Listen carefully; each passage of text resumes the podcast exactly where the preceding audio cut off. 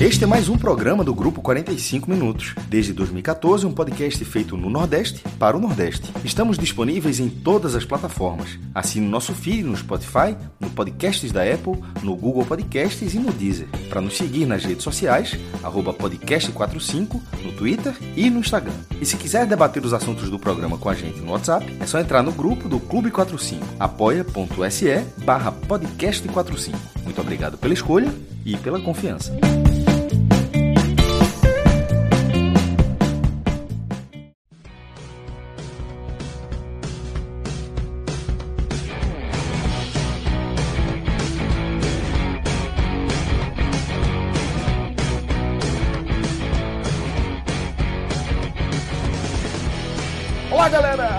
Começando mais um 45 minutos. Estamos ao vivo aqui nos canais do nosso grupo no YouTube e também na Twitch. Já deixo um abraço para toda a galera que está acompanhando a gente aqui ao vivo, ajudando a turma a fazer o programa, tá?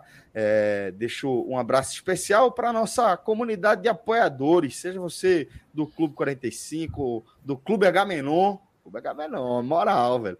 Onde você é, é, se enquadrar aí, seja sinta-se abraçado, você sabe da importância do seu apoio para a gente. Então, acho que é nada mais justo que começar o programa mandando esse abraço especial para você, já que a gente está falando aqui desse último programa do ano. E eu tenho quase certeza que eu vou me arrepender de ter falado isso aqui, que imagino que o futebol mais animado do Brasil e adjacências não vai deixar essa minha é, fala passar impune. Fred, acho que é por aí, né? A gente está com a pauta de último programa do ano, porém, porém, né?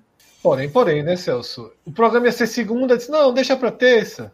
Aí ia ser na terça, não, na quarta a gente faz. E a gente está fazendo para que seja o último, né? Mas as mudanças, as mudanças no mercado sempre, sempre podem nos trazer aqui. Na, na sexta-feira a gente não aparece, não, né? Teria que ser algo muito fora da curva.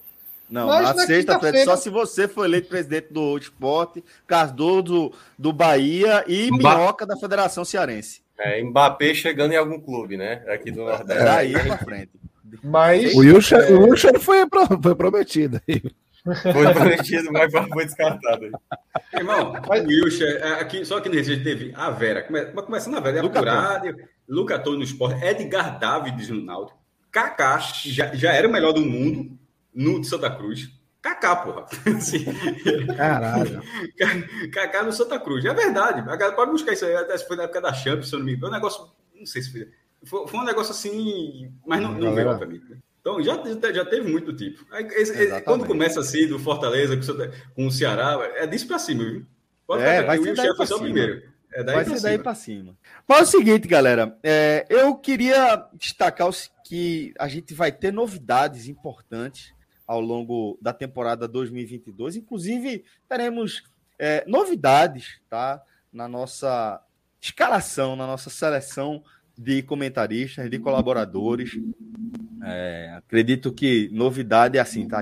Até agora estamos conseguindo segurar a surpresa, inclusive para quase toda a equipe, é, mas traremos novidades, é, não apenas na nossa forma de acompanhar o, o futebol do Nordeste, mas também é, nas pessoas que estarão com a gente. Né? A gente está sempre tentando reforçar nossa equipe, reforçar nossa estrutura, para garantir é, nada menos do que o que vocês merecem, que é a melhor cobertura possível. Tá? A melhor cobertura nesse abraço, nesse compromisso que a gente assumiu. Então a gente tem feito um esforço grande. É, e. Fala, mestre depois que você terminar de falar aí, olha o seu WhatsApp, que eu, eu quero saber, né? Eu perguntei aqui. já mandei uma mensagem aqui. Depois você me responde quando você terminar. Eu já, comecei, eu já abri a janelinha também aqui no privado. Aqui, Derrube aí, vá. Pois é, velho. Mas estamos é, trazendo novidades e isso só é possível por conta desse abraço que vocês dão a gente, né? Seja na forma é, de um super chat, como a gente já teve aqui na nossa Água Suja, antes de a gente abrir oficialmente o nosso programa, ou é, você ingressando em uma das nossas campanhas lá no Apoia-se, ou mesmo você é, consumindo algum produto de um dos nossos parceiros, algum produto, algum serviço que a gente é, anuncia aqui, né? seja é, uma diária no Village Porto e Galinhas, ou mesmo criando a sua conta no Bet Nacional, né? um grupo é, do qual a gente faz, é, tem a honra de estar como parceiro já há algumas temporadas e que cada vez mais tem dado um abraço substancial no nosso projeto, cada vez mais relevante. Né? E a gente percebe, é, pela proximidade que a gente tem com o grupo é, do qual o Beto Nacional faz parte, o grupo NSX, a gente percebe realmente esse compromisso é, em tentar alavancar qualquer coisa que é, eles se associam. E eu posso dizer que esse é o caso desse dia histórico que a gente está vivendo. E eu não tenho nem receio, maestro, de usar essa expressão, um dia histórico que a gente está vivendo aqui para o futebol pernambucano, porque a gente está falando do dia que o NE45, inclusive, anunciou esse patrocínio triplo Beta Nacional, vai ser o patrocinador master do Náutico, do Santa Cruz e do esporte, num movimento é, que, porra, se a gente for buscar todos os parâmetros, dificilmente vai ter um igual. Mas é, de parecida, a gente vai lembrar de Saúde Excelsior ali na virada do milênio, né, maestro? Sim, é, 1999. Percebeu que eu, que eu, não comecei com não, né? Não. Percebeu? Maravilhoso, muito bom. Percebeu? Sim. Sim. É, Obrigado. E eu, eu tô notando que Fred faz isso também com não. É porque você não cobrou ele, mas depois repare que ele, ele responde muito assim. Mas vamos lá. Ainda bem que você percebeu, o Minhoca também. É, 1999 tinha sido a última vez que, com a empresa de seguros, Excelsior Seguros, que de Luciano Bivar, que era o presidente do esporte na, na época, mas, além disso, também ele tinha sido candidato e acabou sendo eleito a deputado federal. Né? Então, tinha toda uma relação, ou seja, para econômica e política também, para, obviamente, tentar angariar votos do, do, das outras torcidas. Não só por isso, estou dizendo, mas estou só contextualizando na época. E de lá para cá, Celso, é, o máximo que aconteceu de forma simultânea, né? Porque os, os, times tiveram os mesmos patrocinadores, mas assim, um, em um ano, outro dois anos depois, enfim, mas de forma simultânea aconteceu em espaços diferentes.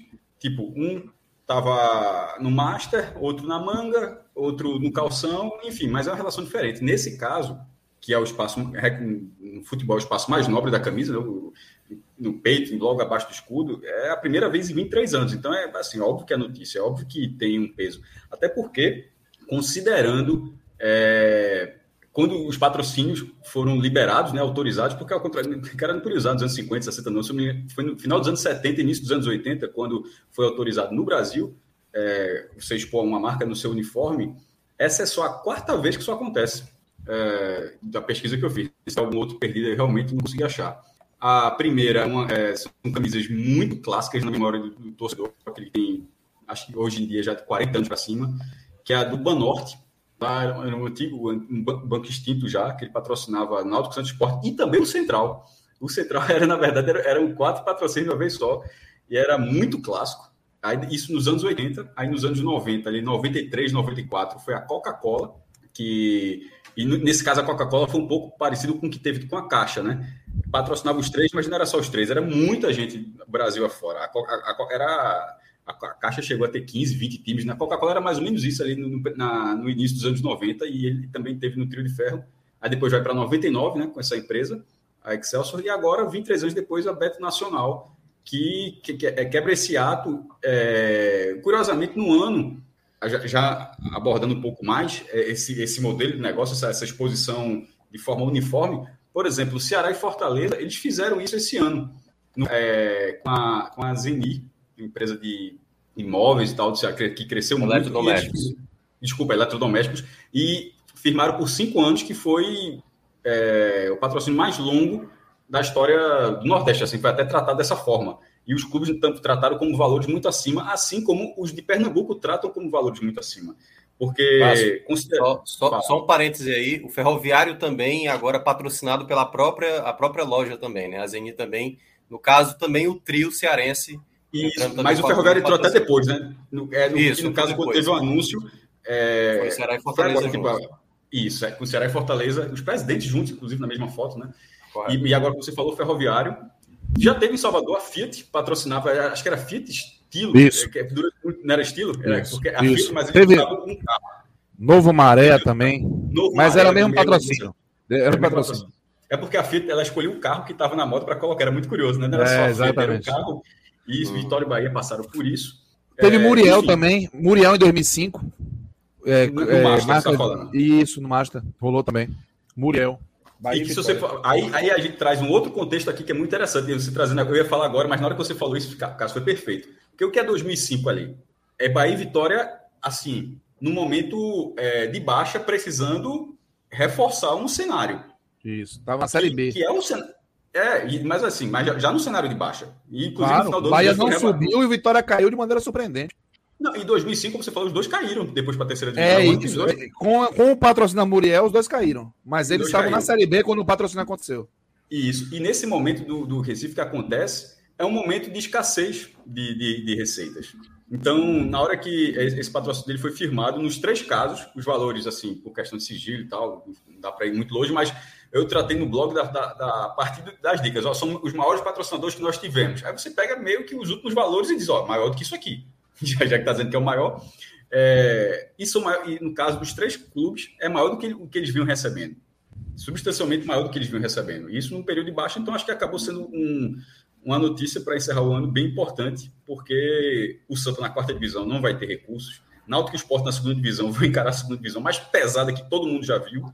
Então, a, a virar o ano, de repente, tendo essa, uma, essa garantia de aporte, é, é assim, uma notícia bem interessante e rara, né? De, no, sobretudo aqui no futebol recife. Pois é. é e Fred, é, como eu destaquei agora há pouco, e o maestro fez é, uma brilhante explanação é, para situar historicamente o tamanho desse movimento, acho que a gente que acompanha mais de perto ali o, o dia a dia mesmo, a rotina do grupo NSX, né, que é o grupo do qual o Beto Nacional faz parte, a gente vê é, a seriedade com a qual a galera trata absolutamente todas as frentes nas quais o grupo acaba entrando, acaba investindo, e também é, essa, esse arrojo né, na abordagem, de ter muita coragem, de entrar é, em situações que podem, de certa forma, parecer desfavoráveis, que é como o Maestro falou, né? De, por exemplo, você está investindo aí nos três clubes depois de, de é, insucessos em suas respectivas divisões do Campeonato Brasileiro. E o Beto Nacional conseguir enxergar valor neste momento aí diz muito sobre o perfil desse grupo, né, companheiro? Inclusive de entender a melhor odd para apostar, né? Exatamente. E, de certa Exatamente. forma, é, um ano em que o colapso do futebol pernambucano foi tão grande que é natural gerar algum movimento. Não estou dizendo que vai ser um movimento que garanta o início de uma recuperação, mas antes mesmo do patrocínio do Beto Nacional, bateu tão no fundo do poço que deu um choque. Né? Virou uma pauta até para além de Pernambuco. Né? Você tem um ano com o esporte abaixado para a Série B, né? um esporte muito diferente do esporte que, que a gente vinha acompanhando aí na sua reconstrução, 2014 até 2018, quando foi rebaixado, né? Já um, porque o esporte caiu para a Série B não foi o esporte de 2018 que caiu para a Série B. Foi já um esporte que entrou no Campeonato Brasileiro encolhido, né? Então é uma, uma, uma consequência. O Santa Cruz, o menor Santa Cruz da história, porque eu sempre vou bater nessa tecla. Para mim não se compara a volta à Série D é absurdamente, incomparavelmente mais grave do que a queda para a primeira Série C. Para mim, a gente tem o menor Santa Cruz da história, né? o menor esporte dos últimos 16 anos, pelo menos, tá? e um Náutico estável. Né? O Náutico, eu diria que ele está dentro da sua... Eu diria, só para precisar, Fred, você está falando de forma bem precisa, para mim é o é o segundo pior esporte. De 2019 era pior do que esse. Porque você está falando no final do é ano. Porque, é, porque, na verdade. O final do falando... ano foi o final de sucesso. Quando não, não é isso ano, não, não é isso que eu estou falando. Eu tô falando... Não, mas é porque eu não estou falando só do ano. Eu estou falando que o esporte desse ano é o esporte 2019. Quer dizer isso, tipo. É a mesma coisa atravessa, você, então. É, o esporte okay, atravessa o, o seu pior período, né? É, porque eu, é você, pensei que você fosse separando por ano, eu diria que esse agora é, não, mas é porque pior, mas é, pior, eu falei que o esporte caiu, né? Então já, já foi um rebaixamento de um time já menor. E havia há um, sentimento de que algo precisa mudar. E o Beto Nacional partiu na frente. Eu acho que, que a grande ação foi partir na frente e até, eu diria, liderar esse movimento. Porque o que é que o Beto Nacional fez?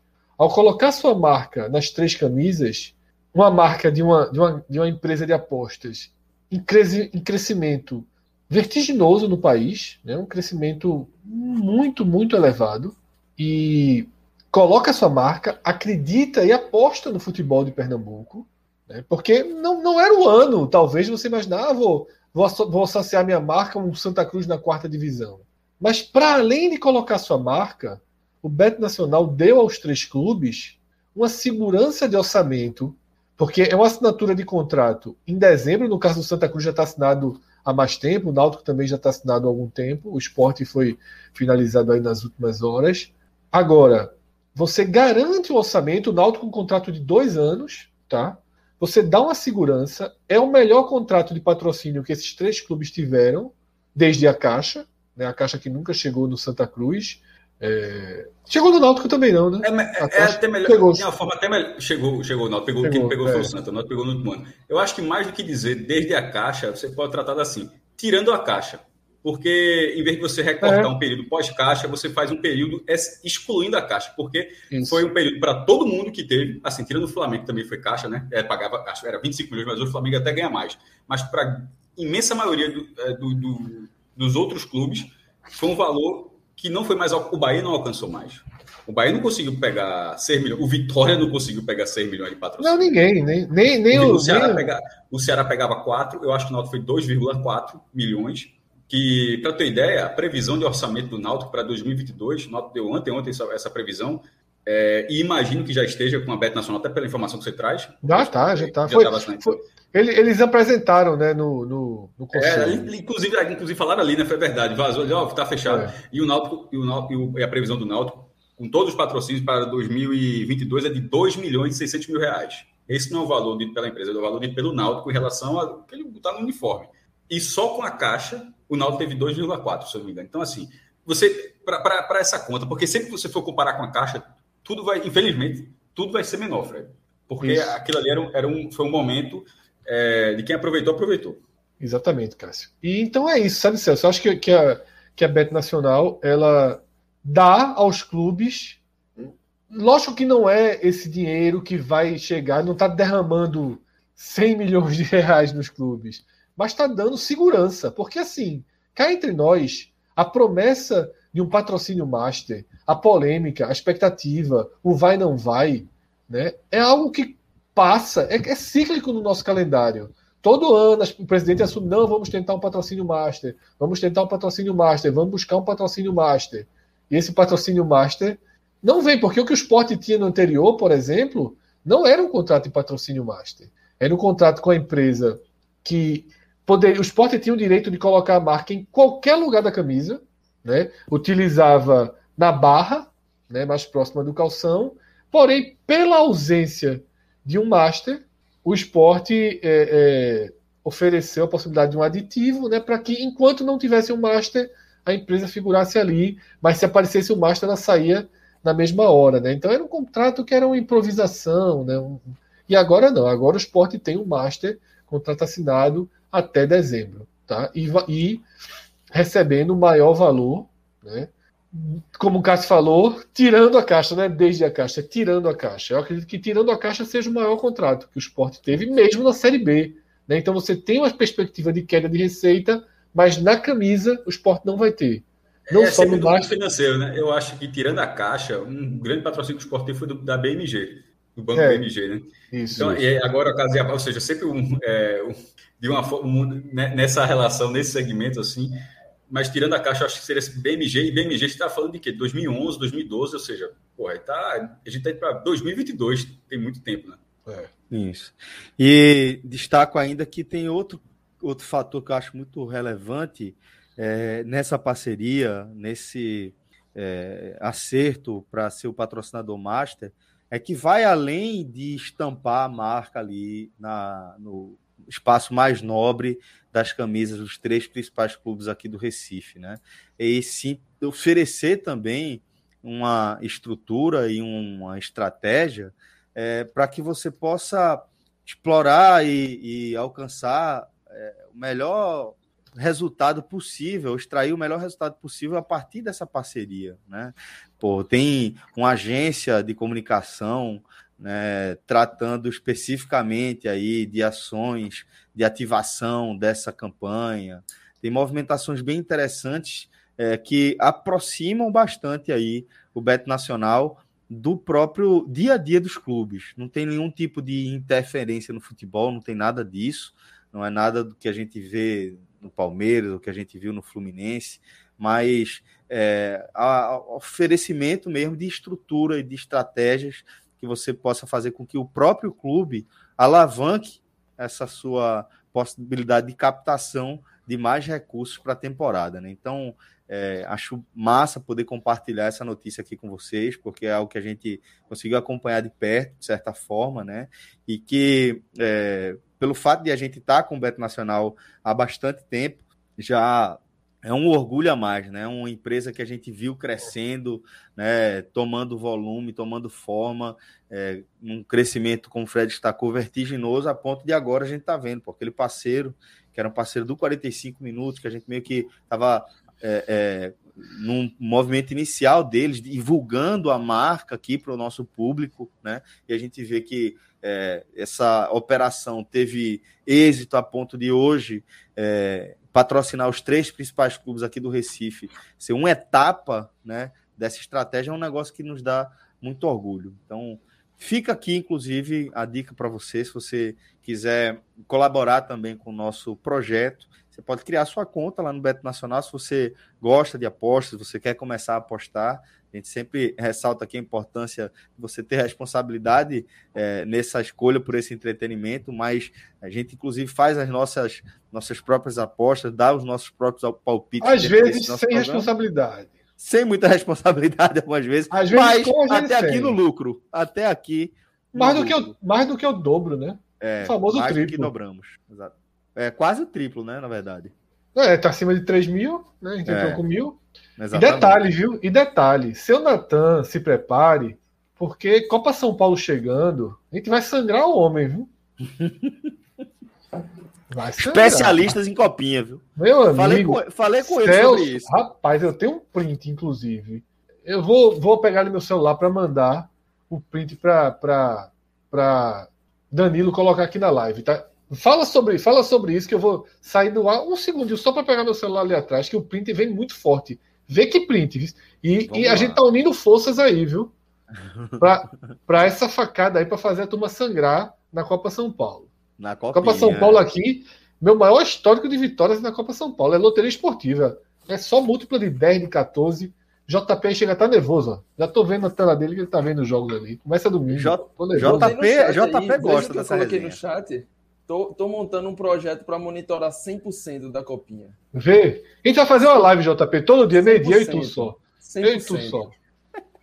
Eu e, tu e outra. Agora é live copinha, paga. É live paga. Não vou falar de graça, de não. Manhã, não é pato, não. É, eu tô ligado. Por isso que a live tem que ser de manhã. De manhã. Qual é a hora da nossa live? 10 horas, né? A gente vai fazer todo dia. Começa de 9, os jogos começam de 9. Aí começa durante, né? Não. aí é a nossa da madrugada. Quem, é vai jogar de, quem vai jogar de 9 horas são aqueles jogos que não entram, não, né? Não Meu irmão, é, jogo de 9 horas, aí você aposta no mandante. O visitante sabe nem onde tá. Mas normalmente o jogo das 9 os dois são visitantes. Os dois, é, são, os visitantes. dois são visitantes, pô. Os dois são visitantes. Empate, né, irmão? Porque, veja só, 9 da manhã, o cara sabe nem onde tá, velho. Assim, se o cara é visitante. Eu não iria no mandante, não. É time de esporte espetacular. Ah, eu, não iria, eu não iria no visitante, não. Esses times que jogam às 9 são os do esporte espetacular, pô. Que é aquela matéria do cara veio do Amapá, veio de, de ônibus, não sei o quê, dois no carro Já do começou, vizinho. Viu? Storyzinho. Tá vendo, Fred? Tu falasse Amapá. É óbvio que tu falasse Amapá por minha causa. Não, foi ato falha. Não, Igual o nariz não, de Felipe. Não, é, não veja só. É, mas eu estou falando justamente isso. Eu estou querendo dizer que você falou de forma inconsciente. Tipo, não, tem 27 estados. Por que do nada tu falasse Amapá? É aquilo que acontece de vez em quando que tem que entender, pô. É o leitãozinho. Tipo, é, o leitãozinho. É o leitãozinho na o sala. O Raul. Quem escutou o Agamenon sabe do que a gente tá falando. Tá no ar. É. Não tem jogo, como não tem jogo, tirando a final do Campeonato Tocantinense, que vai ser no dia 30 de dezembro, o último jogo Minhoca oficial. tava silencioso. do ano. Ele tá só concordando. É, mas foi concordado. Amanhã, três e meia da tarde, Três, começa... Tocantinópolis e Aguarucema. Acho que o nome do Tocantinópolis ganhou É. o primeiro jogo. Vai ser lá em Tocantinópolis, a 530 quilômetros, 570 quilômetros de Palmas. Enfim, tirando esse jogo, ninguém torcendo por esses clubes naturalmente, tá liberado a audiência do Agamenon, que a pílula azul, em semana de Matrix, né? A pílula azul tá bem generosa. Tem ali 10 centavos de pílula vermelha, porque existe a Brasil. pílula vermelha. É o Brasil. Mas é Danilo, isso, velho. tá indo aí pra você, viu? O print. Joga rapidinho no ar aí. Não sei se é fácil jogar, se não é. Ó, o Bico perguntou se eu já fui declarado cidadão de Olinda. Não, infelizmente não. Mas sou cidadão de Olinda. O porta é aqui, ó. Eu sou cidadão de Olinda. É feito. Aí tu tá dando razão. Aí tu tá dando razão a João, vice, no pleito dele da data do aniversário. Não, eu, dentro de Olinda, eu me considero cidadão olindense, pô. Sim, Eu sim, voto lá, sim, inclusive. sim. Aliás, Eu acho que- pô, pelo amor de eu Deus. acho que se eu a gente tiver algum- Peraí, Celso, acabei de lembrar, eu voto em Olinda. Como é que eu sou cidadão? Se a gente? Eu se a lá, gente- pô. se a gente, se a gente tiver um vereadorzinho honesto ali de Olinda assistindo, podia pedir, né, esse título de cidadão para Cássio. A gente fazia live e tudo. Eu Cássio, amigo Fred, de- ia de ter que entrar um muita amigo gente. João. É, é porque é. Tudo pra ser vereador, mas o cara se mudou pra Austrália. Eu, vez eu falo, bicho, é pra ser vereador. Era impossível não ser. Valtinho. Vai Porra, ser é, vereador é, de, de Auckland agora. É, irmão, se dê. Mas é um negócio impressionante. Tu anda, assim, é um negócio maluco. O cara simplesmente conhece todo mundo na esquina, a cada esquina. É um negócio assim. Como é que. Estão escutando barulho? Não. Não. Graças a Deus. Agora tá todo mundo parado para ouvir, né? É, Não, agora- de lavar, agora tu a máquina pelo de lavar menos tá- A o máquina que de é. lavar tá fazendo barulho Ah. demais. Mas se vocês estão dizendo que vocês não estão ouvindo, ainda bem. Porque tá Ah. É o que tá fazendo barulho aí? A máquina a de lavar. máquina de lavar. Oxi, que não vi nada. Nervosa girando. Mas vamos embora. É, Fred, cadê? Danilo. Mandasse pra, mandasse Danilo, pra- cadê Danilo? Então por Danilo. Danilão, manda pra tela esse print, certo? Enquanto a galera vai criando a conta aí no Beto Nacional com o nosso código, tá? Podcast45.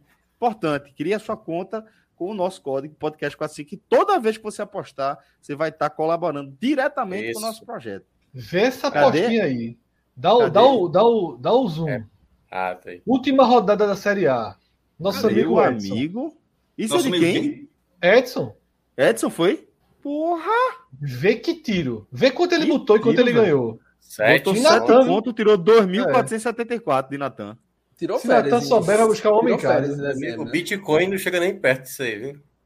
Agora, foi, foi meu irmão, aquele golzinho do Red Bull Bragantino na última bola do jogo. É, Garantiu. Porque tem os resultados aí, eu não sei se, se dá para botar todos os prints. Os resultados foram, foi uma boa aposta, mas foi basicamente todos os jogos da última rodada que ele colocou, meu amigo. Olhem, Loteria mesmo. O Bragantino contra o Inter foi nos acréscimos, velho. foi a última bola do jogo. Ele ganhou esses dois mil nessa bola. Aí detalhe, cara-. Ele torce pra quem? Ele torce pra quem? Ele torce pra quem? Torce pro esporte, torce pro esporte. E Everton Aí, Felipe perdeu o pênalti, foi fundamental Aí- para ele, que ele colocou Aí empate. diz, diz a ele assim, não, e aí o gol inesquecível da sua vida, aquele que você mais comemorou. Rapaz, não foi do esporte, não, foi do Bragantino. É verdade. É verdade. Aí, ó, Palmeiras contra o Ceará, Juventude contra o Corinthians. Porra. Desgramado. Tem outros jogos aí. Detalhe, eu estava conversando com ele sobre essa aposta e ele falou o seguinte: que ele não acompanhou de forma dramática, assim como a gente está imaginando. Ele estava vendo a live da gente. Foi o dia que a gente fez a live em tempo real, né? Uhum. Ele estava assistindo a live, aí deu uma dormida, uma cochilada e foi tomar banho. Ele disse que tomando banho ele começou a fazer as contas. Ele, bicho, tá dando, velho. Tô batendo, tô batendo, tô batendo. Abriu o Beto Nacional, tava o dinheiro lá na conta. Olha, esse foi E o grande. Esse foi o jogo, Red Bull e É. Inter. O gol no E final. aí, velho, pra alegria de Edson, é transferência por Na Pix, hora. velho. Na hora. Na hora. Somente. Plim, Pingou. É, jovem. BetoNacional.com, tá? Parceiraço aí do 45 minutos. Do nosso Parceiraço código, homem do. Náutico, do Esporte e do Santa Cruz, tá? Fala, É parceiraço, Celso. Vou jogar um ponto importante aqui também. Por favor. É parceiraço de dois eventos nossos Verdade. que estão, que estão a caminho. Dois e meio. Que tem um terceiro, um terceiro que a gente está montando. Mas, primeiro, a volta do Pod Experience, tá? 5 e 6 de fevereiro.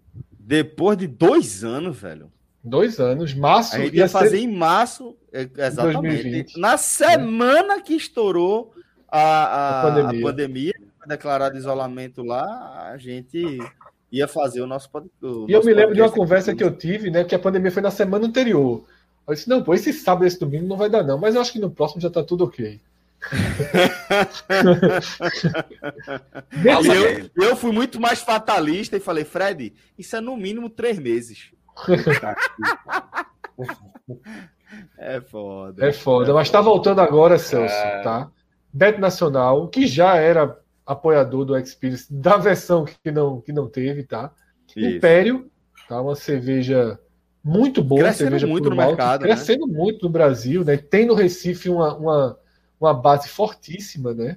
Da sua, da sua expansão nacional, né? fechado com a gente. E a Nakata, claro, que cede, né? Nakata Autopeças. Arena cede, Nakata. Que cede sua arena, né? Para o nosso evento. Vai ter muita novidade esse ano. A gente só fez um, um teaser do que está por, por vir. Tá? Muita gente perguntando sobre ingressos para participar, para jogar. A gente primeiro vai ter que confirmar, porque a gente tem mais de 130 jogadores já inscritos, né? Já pagos. E detalhe, inclusive. detalhe. Não sei o número preciso, mas se eu não me engano, foi nesse universo de 130 pessoas que estavam inscritas para o programa, para o evento que a gente ia fazer há dois anos, não, não teve 10. Acho que não, oito. foram oito pessoas, oito, né? oito pessoas é. que, que, pediram o ressarcimento aí. É, a gente agradece, inclusive, a confiança é. em vocês, viu, galera? E, que e a galera também que né? sabe, a galera que sabe que assim que abriu o evento, acabou a Nota. Não, esse aí, Celso, eu lembro, eu estava vendo, foram 105 inscrições em 6 horas. Eu estava lendo hoje um, um Media Kit do evento, foram 105 inscrições em 6 horas. Foi algo, foi algo muito rápido. E vai ter novidades. Hoje só foi o teaser, tá? Novidade mesmo, tá? Forma de disputa. Vamos abrir a porta aí para o futebol feminino. A gente vai. Porque futebol feminino da gente era guerra, né? Isso. Era misturado. Né? Camila é. Guerreira ali no meio. Jogando lá no meio. Agora, agora a gente vai ter cada um do seu quadrado, né? mas quem quiser ir para guerra vai também, tem frescura vai não. também, tem não. Vai também. E além disso, Fred, teremos também o Recife Night Open, o Bet Nacional Recife Night Open de beach tênis. Primeiro Exatamente. torneio noturno de beach tênis que a gente está realizando, né, no Belo Gol, ali em Boa Belo Viagem. Gol que foi a primeira casa do, do do Pod Experience, né? É verdade, da tua casa, né, Celso? A minha casa. Tu vai, tu vai jogar esse beat tênisinho não pra ver se leva alguma coisa? Jovem, se eu jogar, eu, eu começo como favorito. Sem nunca ter feito entra, entra na estreante, entra na estreante. vai que, vai que. Só, só, pelo fato, pronto, pode, pode escrever lá. Só o fato de ser. Na, tu na, e repórter Antônio, o repórter Antônio tá treinando há pouco tempo. Faz essa dupla aí. Olha aí. Simbora. E aí, galera, é, vamos ter o Beto Nacional Recife Night Open de beach tênis e há rumores de que a turma vai lançar uma modalidade. Há rumores, há rumores, há rumores. É de fuder. É o dois e meio, esse é o meio, né? Esse é o meio. A gente tá, tá na correria para viabilizar essa resenha. E eu vou dizer um negócio, velho. Vou, dizer, vou, vou dar uma dica para você. Você que é peladeiro. Você que está inscrito no Podcast Experience, por exemplo. É a primeira Responda... ideia do, do podcast. Só para é, começar. Exatamente. Você... Maestro, Responda para você mesmo. Qual foi o JB, formato de jogo de futebol já, que você mais jogou na sua vida? Não foi só site, não foi Campo Grande, não foi salão. O jogo que você mais jogou na sua vida chama-se Barrinha. a barra. Barrinha. Então se prepare. Que a resposta de todo mundo, na verdade, é o FIFA. Né? Aqui, é, é não.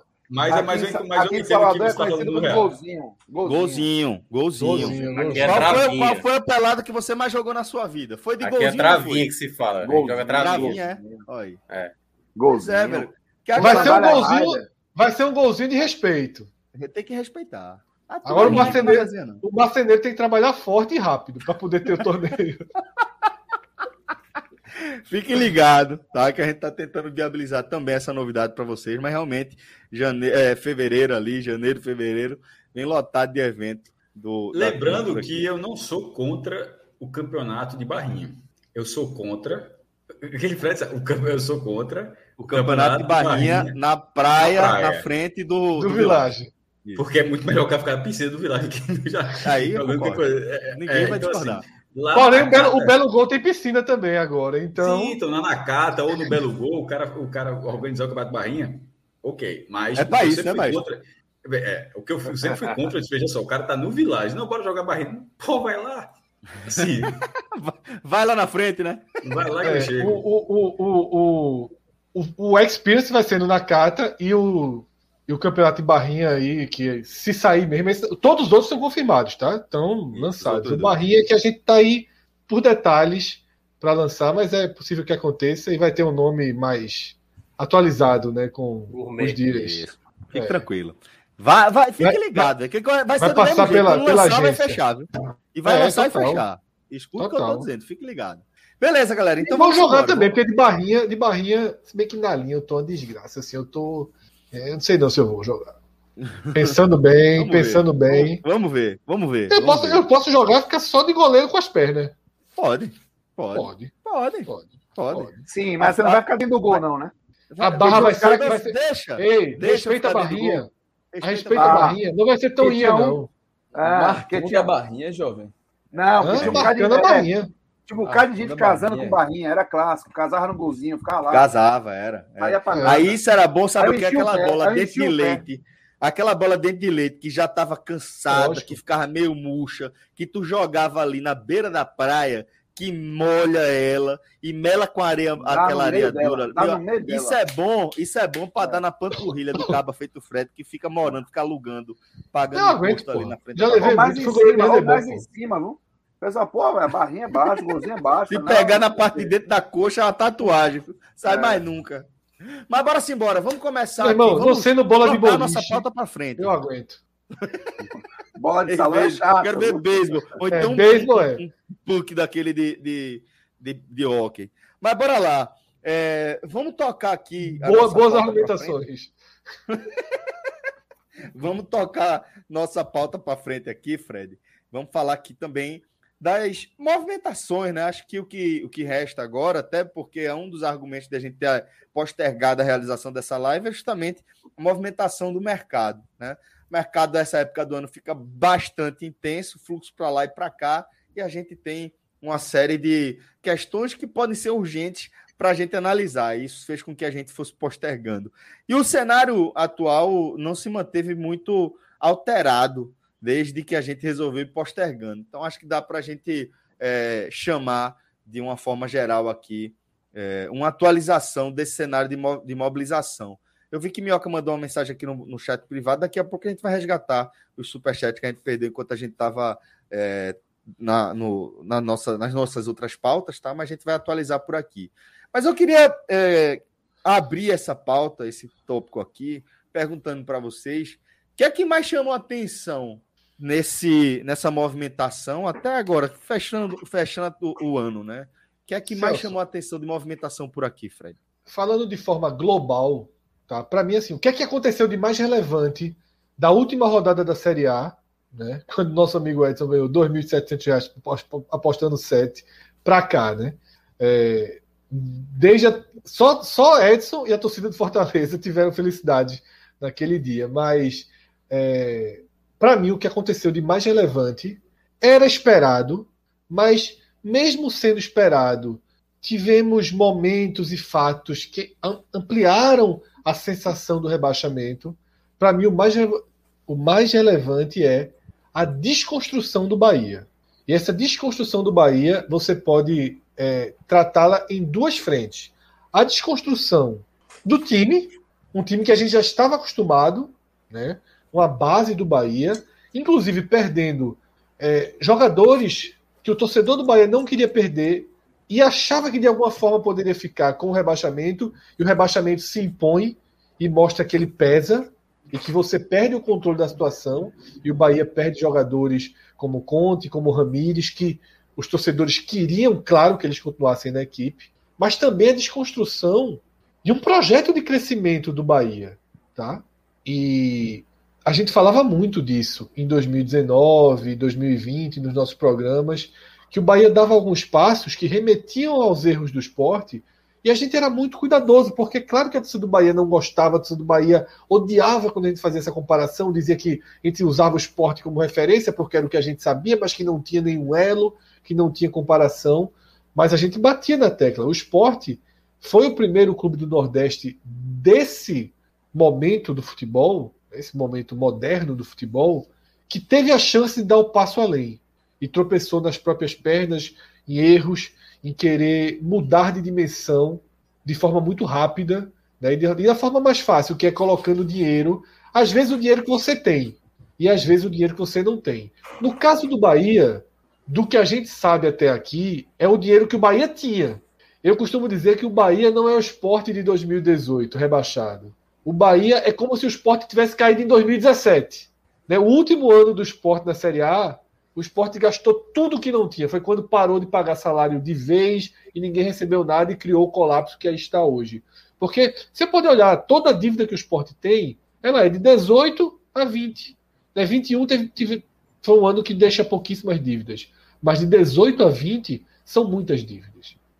O Bahia, ele cai, ainda ao que parece, sem esse universo de dívidas mas a gente viu muita coisa vindo à tona, né? Que o clube não diz, que o clube escondia, que o clube omitia, que o clube dava uma pela tangente, e aí os contratos que vão sendo revelados, né? Você vê o Santos oferecendo 350 mil a Rodriguinho e Rodriguinho sem aceitar e informações de que Rodriguinho poderia ganhar até 600 no Bahia.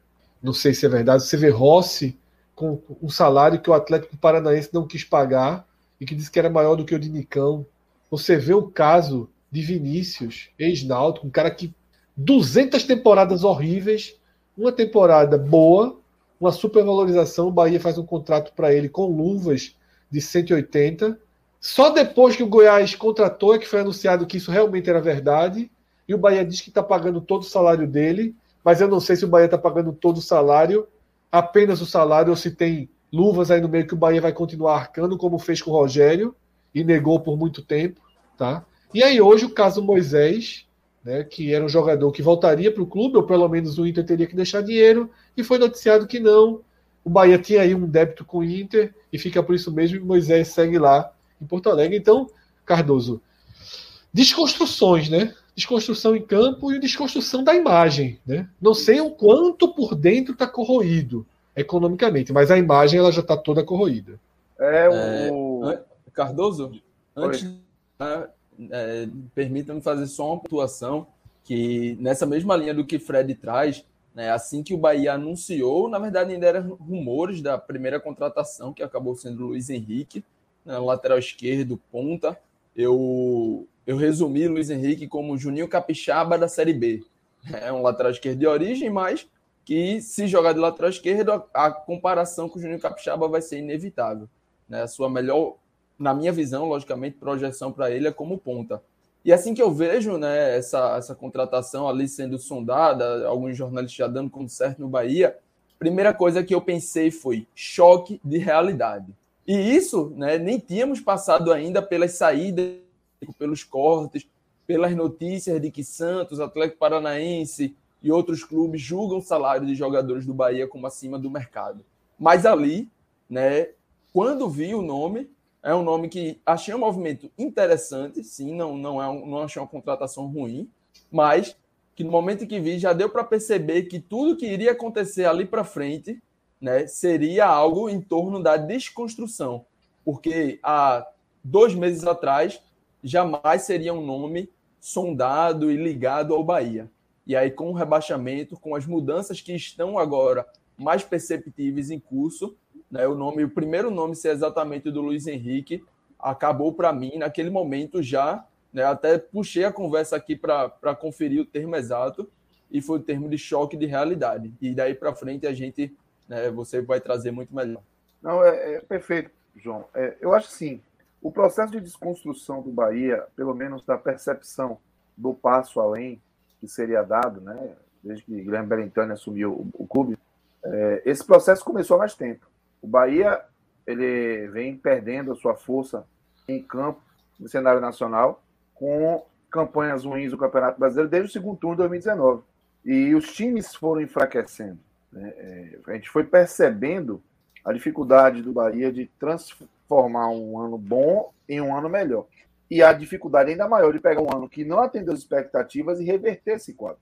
Eu estou falando de primeira divisão. Quando vem o rebaixamento, ele é a chancela desse formato. Ele é a chancela, o carimbo que assina, que garante que a percepção ela está alinhada à realidade. Agora demorou para que a gente tivesse essa percepção. Começou no assunto do Rogério. Rogério foi um questionamento. Eu lembro, Fred, que eu e você, inclusive, tocou informação o tempo todo, catando, incomodados com a falta de, de alinhamento das informações que vinham de um lado e do outro. O Bahia negou o tempo todo, né, Cardoso? E até do Ceará, né? Que de novo foi o terceiro clube isso. que deu a. a, a... E, o, e o Juventude. Isso. A história só se desarmou mesmo. O Juve, mas a Juventude, o Juventude foi quem se deu bem na história, no fim das contas, né? Fez um gol, né? o gol dele. Subiu com o gol dele. Mas foi o, o gol. O acesso subiu, foi né? graças a ele. É. É. Então, assim, é, o, o Bahia ele foi assim, aproveitando, e eu vou lhe dizer, viu? É, as construções estavam acontecendo, ela, se o Bahia permanecesse lá, provavelmente continuaria acontecendo, mas muitas das coisas que estão sendo apontadas e jogadas à luz de uma maneira mais agressiva e enfática, elas não seriam tratadas dessa forma se o Bahia permanecesse, certo? Por exemplo, eu acho que Vinícius é um exemplo que isso. mostra que o Bahia ia seguir do mesmo erro para pior. Isso, exatamente. E a percepção de muita gente que circunda o Bahia, principalmente no aspecto da paixão, né, de uma forma passional, ia ser de relativizar essas coisas. O Bahia vem gastando mal no oba-oba. A gente lembra que quando o Bahia perdeu o Arthur Vitor no final de 2019, foi contratar Cleison, te reclamou aqui que Cleison, você paga 4 milhões e meio por 40%, você está contratando um jogador de 11 milhões. Não é o caso de Cleison. Então, é, é, mas ali ainda não existia a consequência. E nesse momento que a consequência não grita, é mais difícil fazer o apontamento de situações que merecem questionamento, como foi o Rogério, como foi o próprio Cleison. Quando vem o rebaixamento, ele desnuda, até para o mais apaixonado que se dispõe a fazer essa análise, desnuda o que está sendo colocado.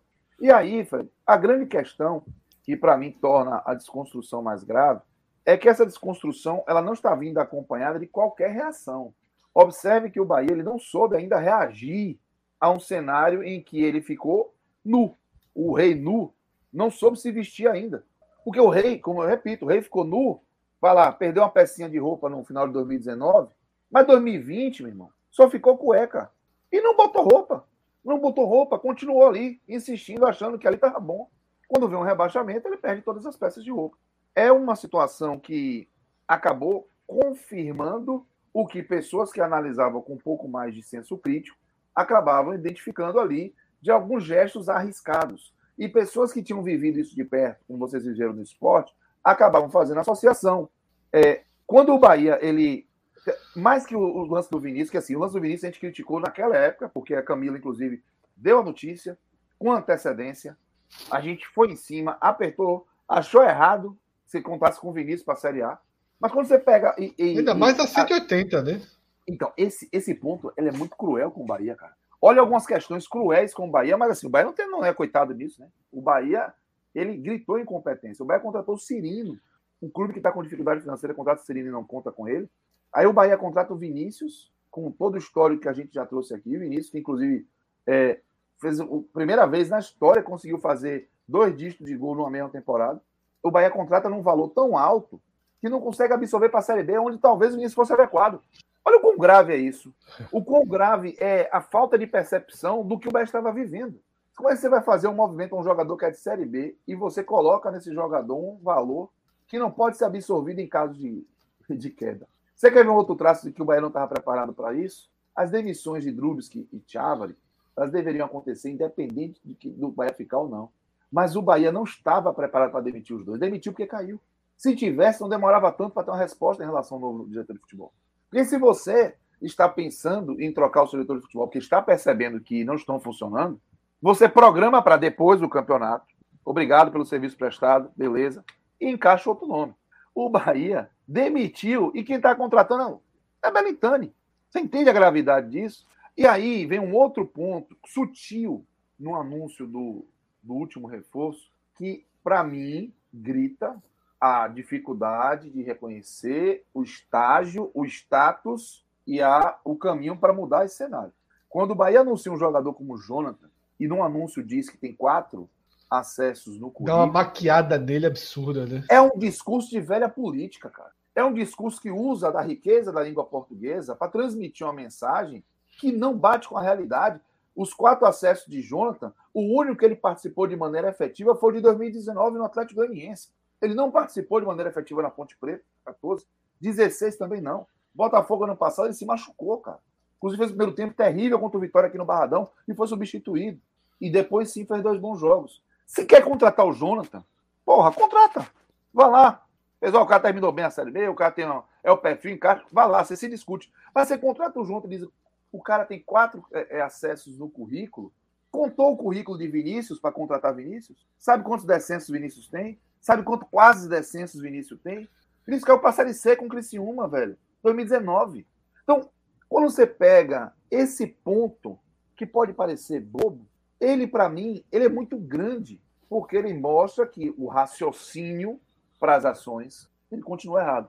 Não é o raciocínio técnico, é o raciocínio do entendimento do que fez e de que precisa fazer diferente. Se você pega uma situação dessa, se você grita que o cara, no anúncio, que o cara tem quatro é, é, é acessos, você está fazendo uma defesa de algo que você não tá, provavelmente não está fazendo com convicção.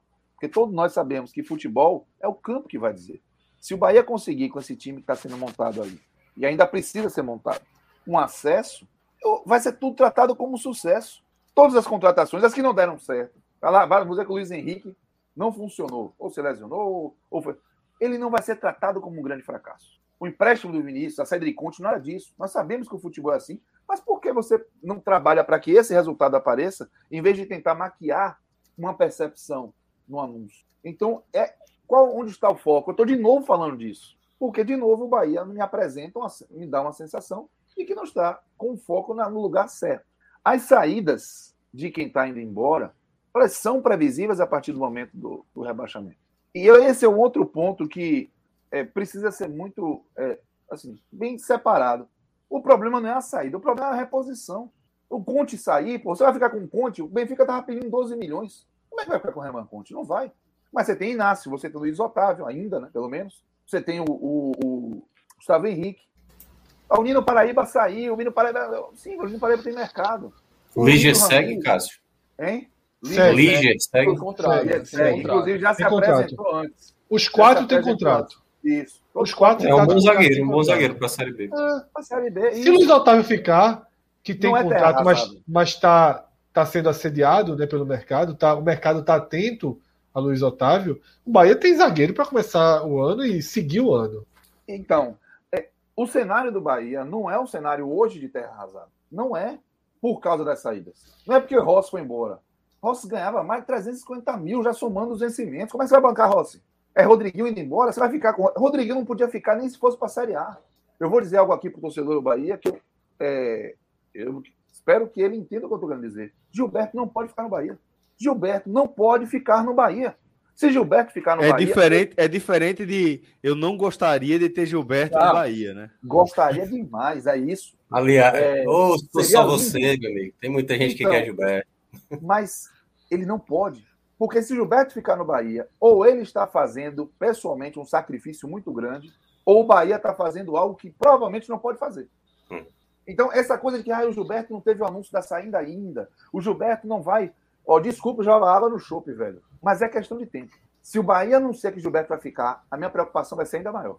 Lamentavelmente, mas vai ser ainda maior. Porque essas saídas precisam acontecer. Então, a terra arrasada não é a saída de quem estava aí. É porque uma base, velho, ele estava fracassando. O grande problema, para mim, é como o Bahia vai se comportar na reposição do time, na reconstrução do time porque o Bahia não vem se mostrando competente para fazer isso. Elber saiu, não vê ninguém para cheirar a capacidade do Elber de, de, de jogar futebol. Então, Rodrigo Sá. Ah. Desculpa, Cardoso. É, Felipe mandou. Felipe Rodrigues mandou uma mensagem no Superchat. Daqui a pouco a gente vai falar um pouco mais é, sobre ela, porque ela foge um pouco do tema desse debate aqui. Mas ele fala sobre é, uma diferença entre modelos, né? um embate de modelos, entre clubes patrimoniais e clubes mais enxutos. A gente deixa para tratar isso um pouquinho mais para frente para responder sua pergunta, tá, Felipe? Isso é o tema quase dominante da live, né? Porque vem de uma, de uma discussão isso. entre torcedores do Náutico e do Fortaleza que passaram, acho que os últimos dois dias discutindo isso. Isso cabe em outro programa. Isso é um debate que a gente já teve aqui, inclusive, tá? Isso, exatamente. Exatamente. Perfeito, Fred. Exatamente isso. Mas só para você saber que a gente está de olho também na sua mensagem, tá, Felipe? E Rodrigo Sá de Lima mandou uma mensagem é, um superchat da seguinte forma, Cardoso. Cássio, o silêncio da diretoria não te preocupa, não? O torcedor passou a ter que ser jornalista para poder descobrir o que acontece dentro do clube. É muito preocupante. E eu acho importante que você responda essa pergunta, porque você é, ressaltou desde o começo essa característica né, da, da, dessa gestão do Bahia de aparecer sempre é, nos bons momentos e dar aquela sumida quando o time vai mal, né? Então, talvez seja uma pergunta pertinente para você responder pelo timing, né? É, eu acho assim, eu acho que a confusão maior não é nem o silêncio, porque logo depois do rebaixamento, a coletiva do Bahia foi do Guilherme Pellegrini, né? O Bahia não tem mais diretor de futebol, então quem vai falar ele é Vitor Ferraz. Há uma semana, um pouco mais de uma semana, o Pellegrini fez uma reunião aberta na internet para quem quisesse assistir com o, seu, o Conselho Deliberativo e abordou o assunto futebol mais de sete horas né, de conversa. Se o que ele diz agradou, se o que ele diz atendeu, a forma como ele. Aí são outros 500. Mas não é exatamente o silêncio. Eu acho que a percepção que está preocupando o torcedor nesse momento está muito mais associada à sensação de que há uma demora. E como o que o Bahia fez até agora para fugir de situações ou para melhorar situações nesse sentido não foram medidas corretas que deram resultado, essa preocupação aumenta. A frase usada a com calma para não errar, ela não consegue ser recebida com tranquilidade pelo torcedor do Bahia, porque o Bahia fez isso com calma e errou. Não foi pouco. Então, acho que é, é, esse silêncio, talvez que esteja incomodando, ele tem a ver com. Ah, o Nino Paraíba anuncia antes do Bahia, que vai sair. O Rossi anunciou e o Bahia não falou nada ainda. O Michael Douglas anunciou o CRB e depois o Bahia disse, inclusive, que não foi nem notificado. Não é exatamente o silêncio, é a sensação de que a coisa está solta, está esfarelada. Tem que juntar os carros. Os carros não estão juntos ainda. Os carros não estão juntos. Mas é, essa, questão, essa outra questão de usar as palavras, eu lembro de uma da negociação do Zé Rafael. negociação do Zé Rafael, uma fase boa, tá?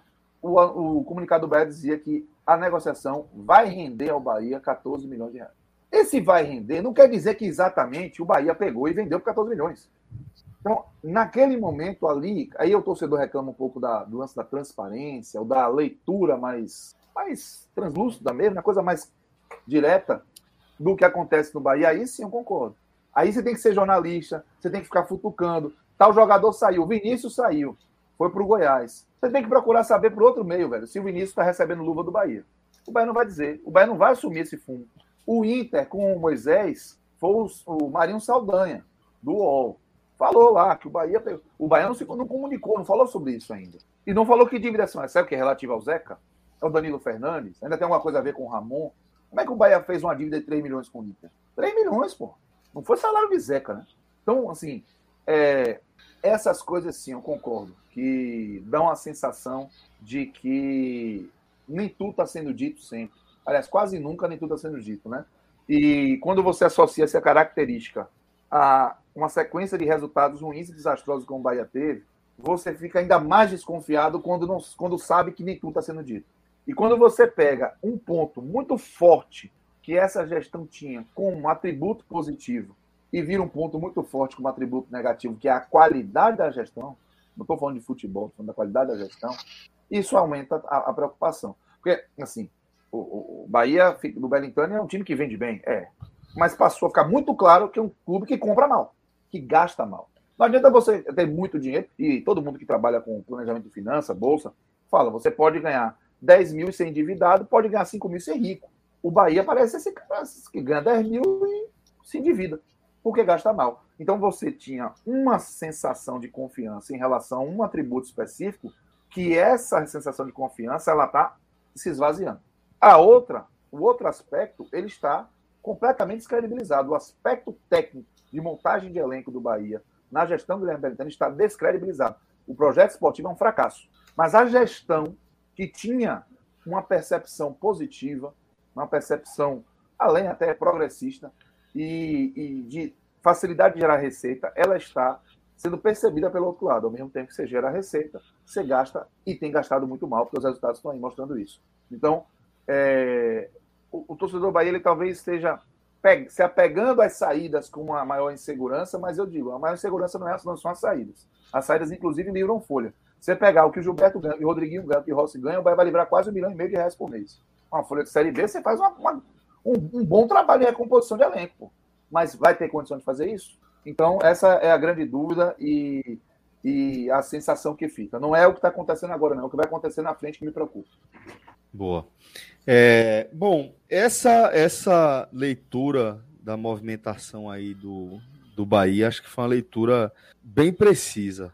Né? Foi uma, uma leitura bem precisa do que dessa mudança tão radical né, que o Bahia vem, pela qual o Bahia vem passando desde a confirmação do seu rebaixamento. Para além disso, para além da situação do Bahia, o que chama a atenção de vocês desde que o brasileiro acabou, Minhoca? Cara, para mim, eu acho que o outro grande movimento aqui na região Nordeste foi dado Cavalcante no Vitória. Proporcionalmente, acho que foi o Fred que mencionou isso, né? É, exatamente isso. Eu, eu acho o melhor reforço, digamos assim, a melhor contratação. É, porque se você olha o cenário dos outros, né? Fortaleza se mantém com o Voivoda, Ceará se mantém com o Thiago Nunes. Basicamente, quase todo mundo se mantém com o mesmo treinador. Mas ter o dado Cavalcante para uma Série C, no momento muito delicado do Vitória, eu diria que é, talvez até agora, a grande aquisição do mercado de eu chegada no clube. Né? Sobre, até porque gente... você lembrar que o título de dado foi nesse ano, a gente tá, nem Isso. virou o ano ainda. Tipo, não, não, é, não é que há, há, duas temporadas dado viveu um grande momento. Não, pô. Foi, foi nesse ano que ele, que ele conseguiu isso para estar tá terminando. Veja só, tem duas formas de observar: para o Vitória e para Dado. Para Dado, obviamente, são alguns passos para trás, embora Vitória sendo o que é. Porque se você imaginar que Dado, naquele momento, ele está no Bahia. É que está na primeira divisão, tem um maior orçamento no Nordeste, tem uma perspectiva completamente diferente. E no final do ano ele está para um time que vai para a terceira divisão, embora seja o, rival, o grande rival do Bahia, é seja o outro, grande, do Salvador, outro grande do Salvador, mas no mesmo ano que ele termina, indo para um clube com orçamento muito menor, com, com muito mais dificuldade. Tem todas a gente escutou as dificuldades do Bahia, eu, eu, no Vitória eu, do, eu dobro as dificuldades do Vitória. Isso financeira, porque em questão de divisão é muito maior. O Bahia vai para a segunda, Vitória vai para a terceira. Então, esse treinador que estava ali naquele momento vivendo uma de suas principais conquistas enquanto treinador, terminar o ano indo para a terceira divisão, é, não foi rebaixado, porque assumiu. Então, para dado, tipo, eu vejo bem claro, o torcedor do Vitória pode ficar chateado, mas para dado são alguns passos para trás. E eu acho que ele tem consciência de dizer. Agora, é o Vitória, é o maior nome, assim, Isso. com léguas de distância na terceira divisão. É o maior nome, assim, muito longe. Mas, e para o Vitória, como o Mioca falou, aí foi, uma, um, um, foi um, um anúncio surpreendente. Surpreendente, oh. e sim, até o momento eu considero, eu, eu concordo aí. E para mim não tem nem, na minha opinião, tem nem muita discussão em relação à principal movimentação do mercado, porque realmente é o número mais surpreendente do que, do que teve até aqui em relação à chegada, né? Assim, saída, mas em relação à chegada. Minhoca, rapidamente eu te devolver para você, só um destaque. É, complementando o que o Cacito está falando, essa percepção de que o Dado Cavalcante ele está é, indo para um projeto que surpreende, é que ele, inclusive, não vai ter oportunidade sequer de defender o título da Copa do Nordeste. Ele é. vai para um projeto onde ele vai ter campeonato baiano, primeira fase de Copa do Brasil, e se conseguir avançar, e Série C. A agenda do Vitória na temporada, ela prevê menos jogos do que da Atlético de Alagoinhas. Então, é, observe como o, o argumento, ou a proposta, ou o que quer que tenha sido, é, que motivou o Dado Cavalcante a aceitar a proposta do Vitória, é curioso, é algo para se entender na primeira oportunidade. É por que o Vitória? Eu entendo. Porque eu acho que essa sua leitura é correta, entendeu? Eu você entendo, entende? Cássio. Entendo. É Porque... resgatar um gigante? É você botar um nome ali e. É, e veja só, não é, não é, não é resgatar um gigante. Primeiro, se ele faz isso, Dado é um cara muito novo, tá? Dado é um cara muito novo. A, a, a saída dele no Bahia me, me, me parece que foi uma saída do Bahia daquela que daqui a alguns anos a gente vai ver dado treinar em vida, ainda a gente vai ver dado treinar o Bahia possivelmente mais umas duas vezes. Ele vai, que tipo o Guto, ele vai chegar um momento, vai sair, vai rodar muito, vai para o Bahia, ele é muito dado, é muito novo. E ele sempre vai ser o treinador que ganhou Copa, uma Copa do Nordeste com o Bahia. Como o Guto Ferreira foi, ou seja, isso, isso marca. Salvou o rebaixamento, né, Cássio? E salvou, salvou o rebaixamento. rebaixamento. Se ele faz isso com Vitória, o que é que acontece? Significa que ele, dado, vira um nome completamente inserido no mercado baiano para qualquer torcida. Só, pô, aqui no Bahia o cara ganhou a Copa do Nordeste, ele foi rebaixamento. Com o Vitória, ele tirou a terceira divisão. Então, ele sempre vai ser um nome, e, essa questão de mercado é muito importante. É, isso teve isso aqui. Teve. E, Sério? eu não tô, é, mas eu, tô, eu não tô. Eu, então, ele foi nos dois, né? Foi. Ele, muito bem no Vitória. Dois, foi muito bem no Vitória isso. e subiu o Bahia em 2007. Isso, é eu estava lembrando. Ah, exatamente, que ele estava. Arthurzinho é o treinador da Copa do Nordeste do Vitória de 97 Que, é, que, que, ele ganha. Detalhe, ele ganha 97 pelo Vitória e 98 ele ganha pelo América de Natal pelo América Vitória. Natal. Isso. Aí, aí, em 2007 no Bahia. Eu tava, eu tava, não me liguei no que ele tinha feito no Bahia. E ele levou Sim. o Vitória ao melhor time da, da Copa do Nordeste de 2002, tá? O Vitória decidiu em casa, é porque ele brigou com o Paulo Carneiro na final, logo depois do primeiro jogo da final contra o Bahia, um 3x1 na Fonte Nova. Aí o Paulo Carneiro demitiu o Arthurzinho e contratou o Joel Santana para comandar no último jogo. Aí já, o Bahia foi campeão no Barradão, não foi? Afinal, foi 2 a 2 foi, foi, foi, foi, no Barradão. Mas no primeiro turno daquela Copa do Nordeste, ele deu 3 a 0 no Bahia no Barradão. Não time de Arthurzinho. É, até porque aquela Copa do Nordeste, a de 2001 foi jogos únicos né, na fase final, e a de 2002 foi a mesma coisa, turno completo, mas ida e volta Isso. na semi na final. Na semi na final. Cássio, quando eu estou falando essa questão de dado, eu não estou considerando que ele tenha. Eu acho que pode mas eu não acho que ele está fazendo isso de forma consciente, não. Certo? Assim, ó, botou é. no papel o que é que eu tenho que fazer.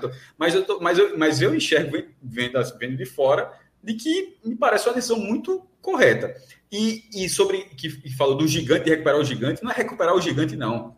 Até porque nesse caso ele vai ser pressionado. Porque, em tese, em tese, na terceira divisão, ele tá, até porque quem me escuta aqui, já me escutou N vezes, eu considero, eu considero o regulamento da terceira divisão o mais fácil de você conseguir o que você quer.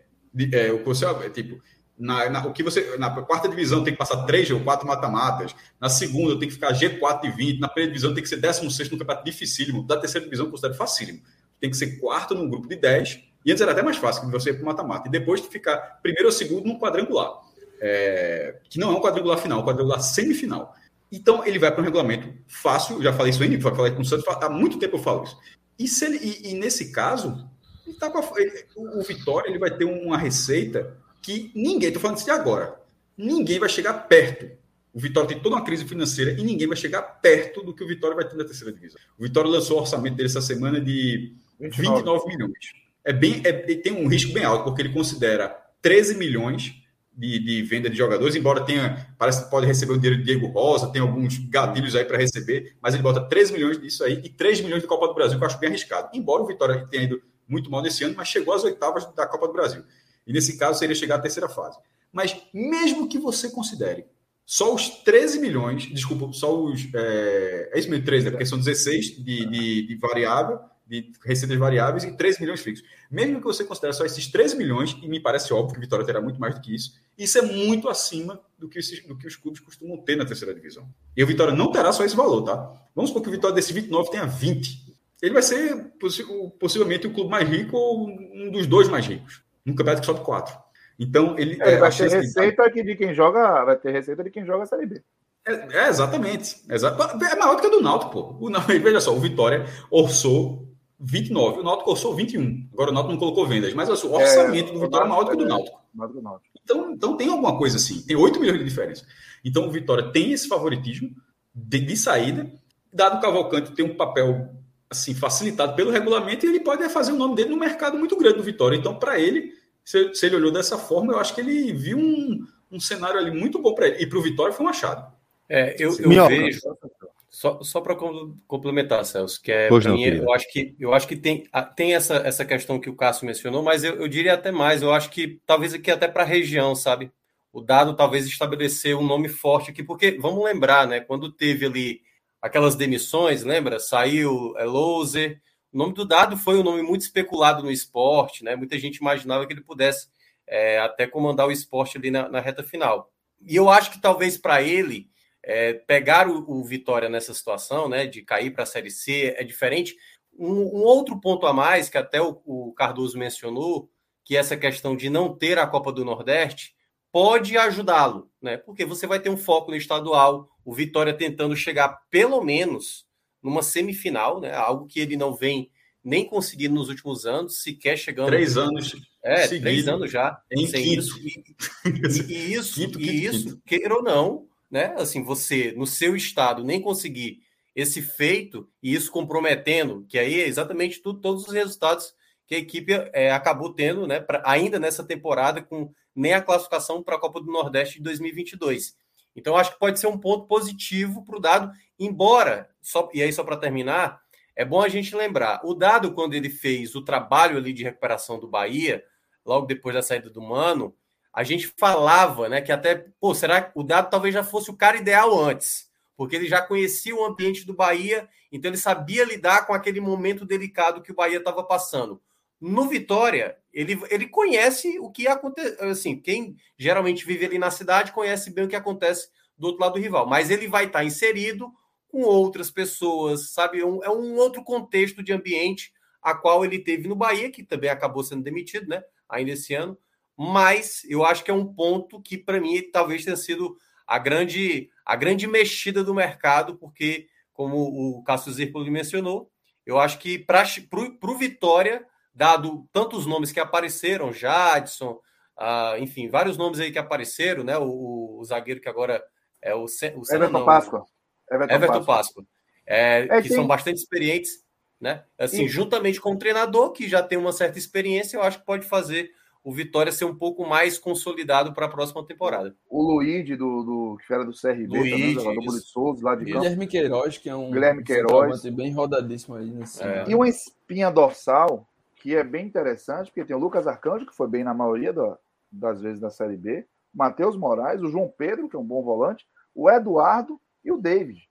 Esses jogadores já estão no Vitória, são jogadores realmente promissores do Vitória. E tem um ponto aí chave que talvez tenha pesado muito na decisão do Cavalcante. O Vitória vive o que dá para chamar de primavera, sabe?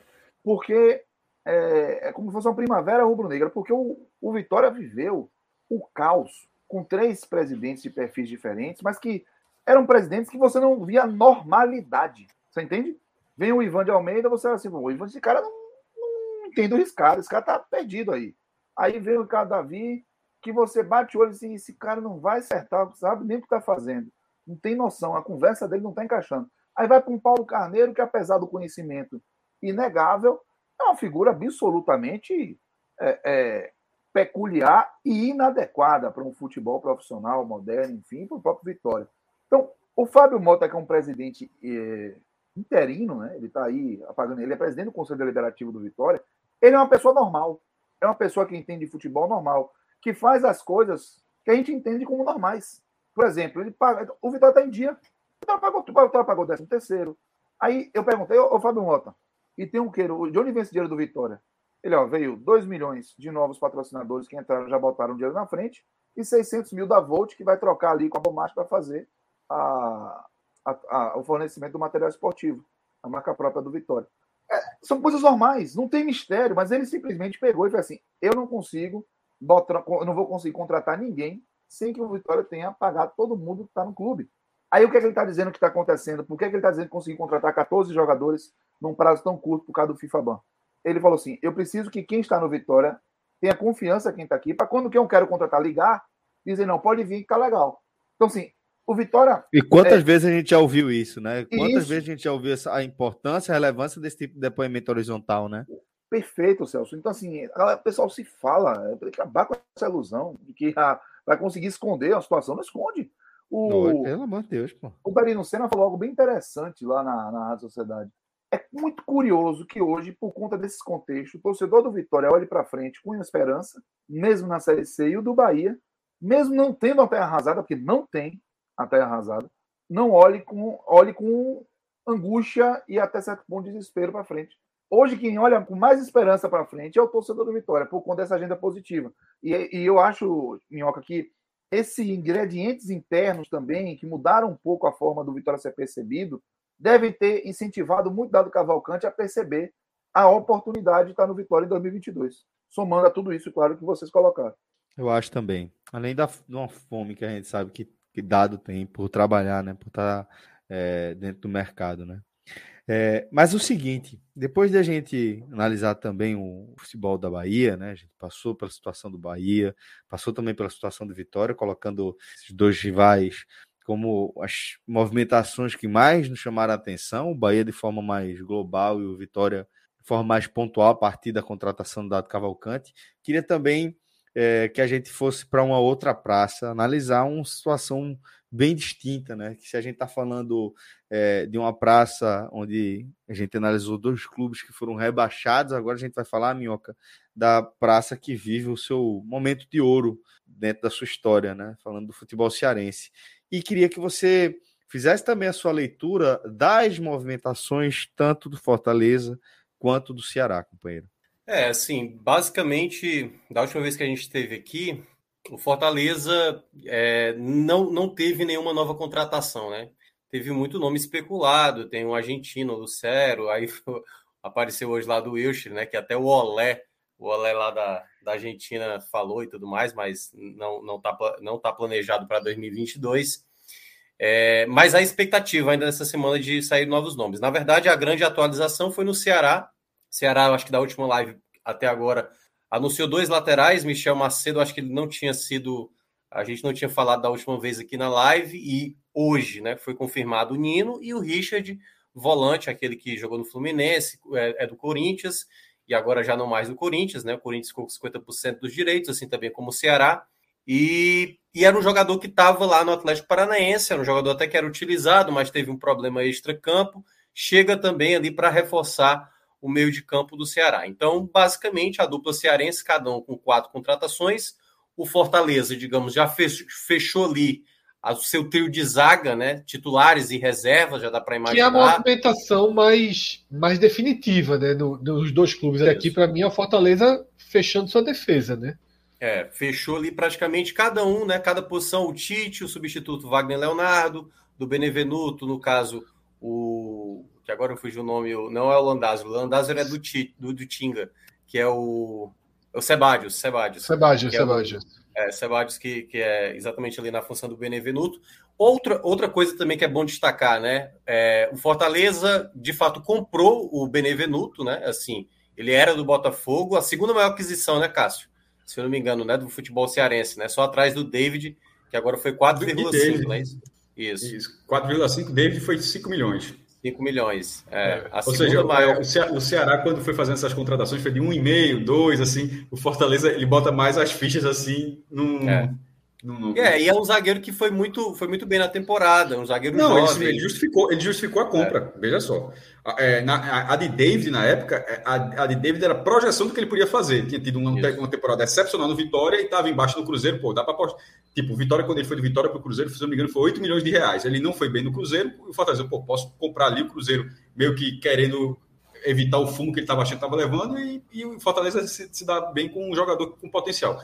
Nesse caso, não até para a bola para você. Nesse caso, veio do empréstimo e tal. O cara fez uma temporada muito boa, no, no, no, melhor ano da história do Fortaleza, em termos de, de resultado e de desafio técnico. Você é semifinalista da Copa do Brasil, quarto lugar no Campeonato Brasileiro. Então, assim, proporcionalmente, por exemplo, é muito mais seguro pagar esses 4 milhões e meio em Benevenuto do que os 5 milhões de David.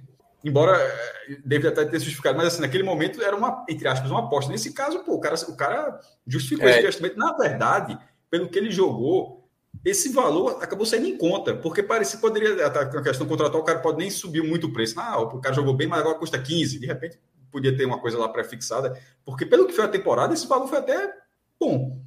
É, não, também considero um valor assim. Se você olha, e aí vou pegar até uma, uma analogia que eu falei lá na rádio, né, durante essa semana. Se, se você imagina que o Ceará também, há um ano atrás, tinha o, o melhor, um dos melhores meses do campeonato, para alguns o, dos melhores meses do campeonato mesmo, que foi o Vina, e o Ceará conseguiu ter esse jogador, é você, é você usar o panorama para qualquer equipe do Nordeste. Você quer um bom zagueiro? Pronto, tem um zagueiro que jogou lá no Fortaleza. E o Fortaleza foi lá e comprou esse jogador que já fazia parte do, do seu elenco dessa atual temporada. Sobre, então acho que foi sobre uma boa... essa. Pode, pode concluir. Não, pode, pode falar, Não.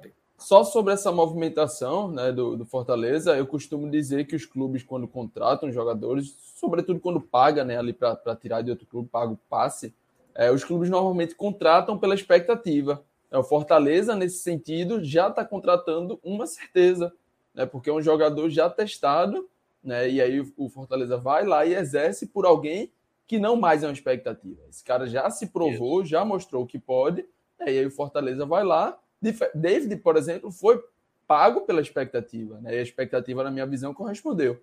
Já Benevenuto, não. Já, o Fortaleza já paga sabendo do que o atleta pode apresentar. É, ele vai ser praticamente um jogador que vai se iniciar um novo ciclo ali, e era algo que também foi um grande problema do Fortaleza durante essa temporada 2021, porque, por exemplo, Benevenuto não podia jogar a Copa do Brasil, já tinha jogado pelo Botafogo, então todo jogo de Copa do Brasil, como o jogo de ida contra o Atlético Mineiro, né? Jogou ali Daniel Guedes, juntamente com o Jussa, e, o time foi muito mal naquele jogo. Coloquei bem então, assim, até na semifinal, mas esqueça a semifinal, então foco no G4. De qualquer forma, o desafio técnico foi é, gigantesco. Eu falei, a é, semifinal da Copa do todo, Brasil e o brasileiro. É, mas em todo caso, assim, o Fortaleza ele, ele já fecha um setor do seu time, né? O sistema defensivo. E Quinteiro fica disponível, né? Quinteiro para o é. mercado, né? É. E de principalmente, novo, né? Fred. Oi? De novo. De novo, de novo, exatamente. Porque mais emprestado, cara, isso ele voltou, tipo, é. não é aquele. E aí entra agora as dúvidas nos outros setores, né? Porque chegou um goleiro, chegou o Fernando Miguel, mas não se sabe se vai chegar um outro goleiro, até porque não se sabe se vai ter renovação de Boeck, se Felipe Alves vai ser emprestado. Há uma grande dúvida. Essa renovação de Boeck é um. É, eu vejo de forma muito crítica, né? Parece que o Fortaleza tem um interesse maior. Se, mesmo que para terceiro goleiro, né? Em Boeck, e tenta, e tenta colocar Felipe Alves no mercado. Parece esse o caminho, né? Do pois Fortaleza. É, não, não ter Felipe Alves como reserva, e sim ver se o mercado absorve ele. É, é porque assim, a gente não tem muita clareza, Fred, do que é que está acontecendo internamente, né? Porque assim, Marcelo Boeck, mesmo com as falhas, ele terminou titular da equipe. Em um determinado momento. É ídolo. Pro, pro, é, pro Voivoda. Não, eu diria até mais pro treinador, sabe, Cássio? Ah, não, porque... eu falei assim, não foi nem para você falar, foi para Fred. Assim, é uma justificativa que é muito é. claro, o cara é ídolo. Você tem sempre que colocar que o preço, você pode assim, Boeck, em qualquer cenário, pô, depois do campeonato desse, renovar com Boeck, mas para qualquer outro time essa leitura existiria. Para o Fortaleza, a leitura é diferente. Como em Mas... vários anos o esporte estava com Magrão com 40 anos, porque era Magrão para o esporte. Era, relação, existe uma relação Não. Eu, eu, entendo, Cássio, mas eu acho que tem mais relação com o próprio comandante, no caso, o treinador. Porque, por exemplo, quando o Rogério Senna estava aqui, Marcelo Boeck era a terceira opção. Max Wallace, que era um goleiro da base, até tinha mais oportunidade do que o Marcelo Boeck. E no caso né, do Voivoda, aparentemente é como se se é para escolher um, eu acho, a minha interpretação é como se ele escolhesse o Boeck para ser esse goleiro. Mas aí eu não sei o quanto isso internamente está sendo resolvido. E dos outros setores, há uma expectativa, Celso, de também alguns nomes serem anunciados essa semana. Né? O camisa 9 é uma grande questão, o Luceiro da, da Argentina aí, que é o, o mais provável. Hoje já saiu uma informação de que o Vélez quer fazer uma renovação de contrato com ele, e aí isso já dificulta talvez uma possível chegada, mas é o nome que o Fortaleza tem trabalhado mais, porque o nome do Gilberto teve um momento. Aliás, o Gilberto, e aí já para entrar no lado do Ceará, foi o grande nome aqui do estado. Assim, todo mundo ficou é, maluco, né? Torcedor do Fortaleza, primeiramente, com a informação do blog lá do, do Lauriberto, que todo mundo ficou maluco, e depois a informação que veio do futebolês também dizendo que o Gilberto estava próximo ao Ceará, mas tudo indica que o Gilberto realmente vai jogar no futebol internacional. E aí, entrando já um pouco no Ceará, sem estender tanto, o Ceará ele resolve um problema seríssimo que foi nessa temporada, que foi o lateral direito, trazendo Michel Macedo e Nino Paraíba, dois laterais bastante experientes. Né? O Michel Macedo jogou do Corinthians, jogou esse ano no Juventude, é, e Nino Paraíba que dispensa apresentações, esse bem mais experiente mesmo. É, e aí dá o um indício de que Gabriel Dias não deve ficar, e se ficar, não vai ser lateral direito, deve voltar a ser volante. Igor, que terminou a temporada, possivelmente vai ser negociado, emprestado, possivelmente. E no caso, o Buiu também, que foi um jogador que teve uma lesão séria também durante o ano, também não deve estar nos planos do Ceará para essa Posição temporada. muito problemática do Ceará e que acho que Nino Paraíba entrega muito, sabe? Ficou marcado ali pelo talvez a bola do rebaixamento do Bahia erra muito, errou e muito. trouxe duas opções titulares, né, Fred? Isso, exatamente. É. São é dois jogadores que podem ser titulares, não é, não é que é um. Isso é. Trouxe Embora dois que foram titulares na Série A. Isso. Isso. Né? Mas o, e o outro ponto, obviamente, entra na questão do. Que era assim, eu ainda, eu ainda percebo uma impaciência do torcedor do Ceará. Como, por exemplo, Gilberto talvez fosse o nome que o torcedor do Ceará, tipo assim, iria acalmar, entendeu? Assim, porque, pô, chegou Gilberto, então porque o Ceará vem trazendo, desde a saída do Arthur Cabral ali em 2018, né, que foi a última temporada dele, uma lacuna sem o camisa 9 ideal. E aí a gente falou aqui, desde quando eu entrei aqui no projeto, né? Já passou Rodrigão, já passou Jael, já passou nomes assim que a gente já sabia o quanto isso ia dar errado.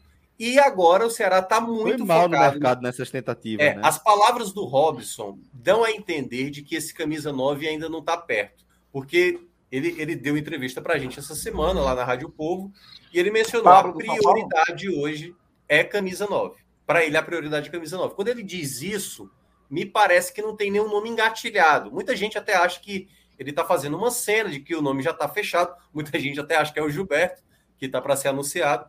Mas tudo indica que esse nome não está, até mesmo porque ele deu uma entrevista para o Nicola também, acho que foi ontem, foi anteontem, e mencionou que o Pablo é um jogador que cairia como uma luva, embora, e aí já falando aqui pelo meu lado, né? Discordo um pouco, né? Esse cai como uma luva, mas é um jogador que já trabalhou com o Thiago Nunes. O melhor momento dele foi com o Thiago Nunes, e pelos últimos relatos de hoje que a gente teve, ele está sendo resistente. No caso, o, o Pablo, né? O Pablo ele quer continuar no São Paulo, ele quer dar a volta por cima do São Paulo e pode estar gerando um impasse, mesmo eu achando, segundo relatos, eu não tenho é, como comprovar, que o Ceará está, estaria pagando o salário do Pablo, que eu acho que seria um grande erro do Ceará. O que o Pablo vale no mercado, eu acho gastar dinheiro com o O problema de Pablo é a situação inflacionada dele. É, é um jogador muito inflacionado para. Porque até faz bola... sentido você, é, você apostar que ele pode retomar né, a carreira. Muito mal do Não São Paulo, mas valores, era, né? É, mas era muito bom no Atlético Paranaense. Era um jogador que, que eu acreditava. Ele é muito editou o encaixe com o Thiago Nunes, né? É muito Exatamente. esse encaixe, é. essa leitura. É. Ele tentar replicar esse rendimento que ele teve por conta do treinador, né? De atrelar aquele rendimento ao trabalho de Thiago Nunes. E aí o Ceará dá, fazer essa aposta, dar esse tiro mais alto né, confiando em, em Thiago Nunes resgatar aquele rendimento. E é curioso como o mercado ele age numa velocidade quando é para se adaptar à inflacionada do salário de determinado jogador do que para fazer oh. o contrário, né? Traduzindo de outra forma, quando um jogador faz uma temporada boa, ele alcança um salário, um, um patamar salarial que demora para ele descer. Né? Vini, por exemplo, Vinícius, sei lá, ele vai ter que fazer algumas temporadas ruins para descer do patamar salarial, qual ele se lançou pela temporada 2020, tá entendendo? Acho uhum. que é, é, é, é, alguns jogadores eles ficam nessa situação de ficar. É, Mas tem um ponto também, Celso, que é o seguinte: hum. por exemplo, Ceará e Fortaleza, o, o Cássio que, que fez matéria isso para o blog dele, ele, ele até fez, né? Ceará e Fortaleza estão com recorde do seu orçamento para 2022. Mas a gente tem o Flamengo orçando um bilhão, cara, entendeu? Então, esses clubes, Palmeiras, Atlético Mineiro, São Paulo, Flamengo, o salário, por, exemplo, quando o Lucas Lima veio para o Fortaleza, meu amigo, não tinha como bancar o salário inteiro, entendeu? Esse é então, é outro que se encaixa perfeitamente fica, no exemplo que eu estou dizendo. O mercado fica muito inchado porque quando saem esses jogadores que não têm espaço nesses clubes maiores, meu amigo, você tem que fazer uma loucura para tentar ter esse jogador, para esse jogador tentar se recuperar, né? O, o Yoran, Yoran, nunca sei como é, Johan, lá do Atlético Mineiro, que também, Johan. Natan, Natan também lá do Atlético Mineiro, que todo até mundo tá Rodriguinho, tá Até Rodriguinho dá para botar nesse bolo Rodriguinho também. a mesma coisa, exatamente. Então você vê uma proporção de mercado inflacionada mesmo, e não é tão fácil, mesmo os clubes fazendo o orçamento Ceará e Fortaleza, o melhor da história, fica difícil até você encontrar uma peça ideal com um valor justo, sem, digamos, você correr aquele risco muito alto, né? Como o próprio Ceará fez, por exemplo, trazer o Medoça, que todo mundo imaginava que fosse dar certo, acabou na prática mais decepcionando do que realmente sendo aproveitado. Minhoca, é, quando você sublinha o cuidado né, de Robson de Castro com essa, com, essa posição de centroavante, que ele comete erros sucessivos, né? E é um erro natural, porque o mercado ele é complicadíssimo para essa posição. Muito. E a gente a vê esse debate. é complicada, Fred. A, é. A, é muito difícil você encontrar um atacante, um centroavante, um 9, que tenha uma regularidade de gols temporada após E que temporada. seja minimamente acessível, né? Acessível. É você não vai ver um jogador que toda temporada ele faz 10 gols na Série A. É difícil. Existem dois. Existem dois. É. Gilberto e Diego Souza. Gilberto, não. Acessíveis, Gilberto acessíveis, e Diego Souza. Acessíveis, é. Tá? Gilberto é fora é disparado. Do, fora do eixo, né? Assim, é, fora, fora do. do eixo, né? Tá isso, é. Exato. E você não vai trazer Exato. Pedro? Você vai trazer Pedro do Flamengo? Você não, não vai, vai, trazer. É. Que é o reserva que daria para trazer. Um reserva interessante. Veja só, é, é, isso é muito curioso, né? Na Série A, Gilberto é um cara muito mais efetivo do que Pablo, né? Sim, muito mais efetivo. Sim, muito, muito mais, mais não tenho dúvida. Muito mais. Mas não Melhor do que Davidson.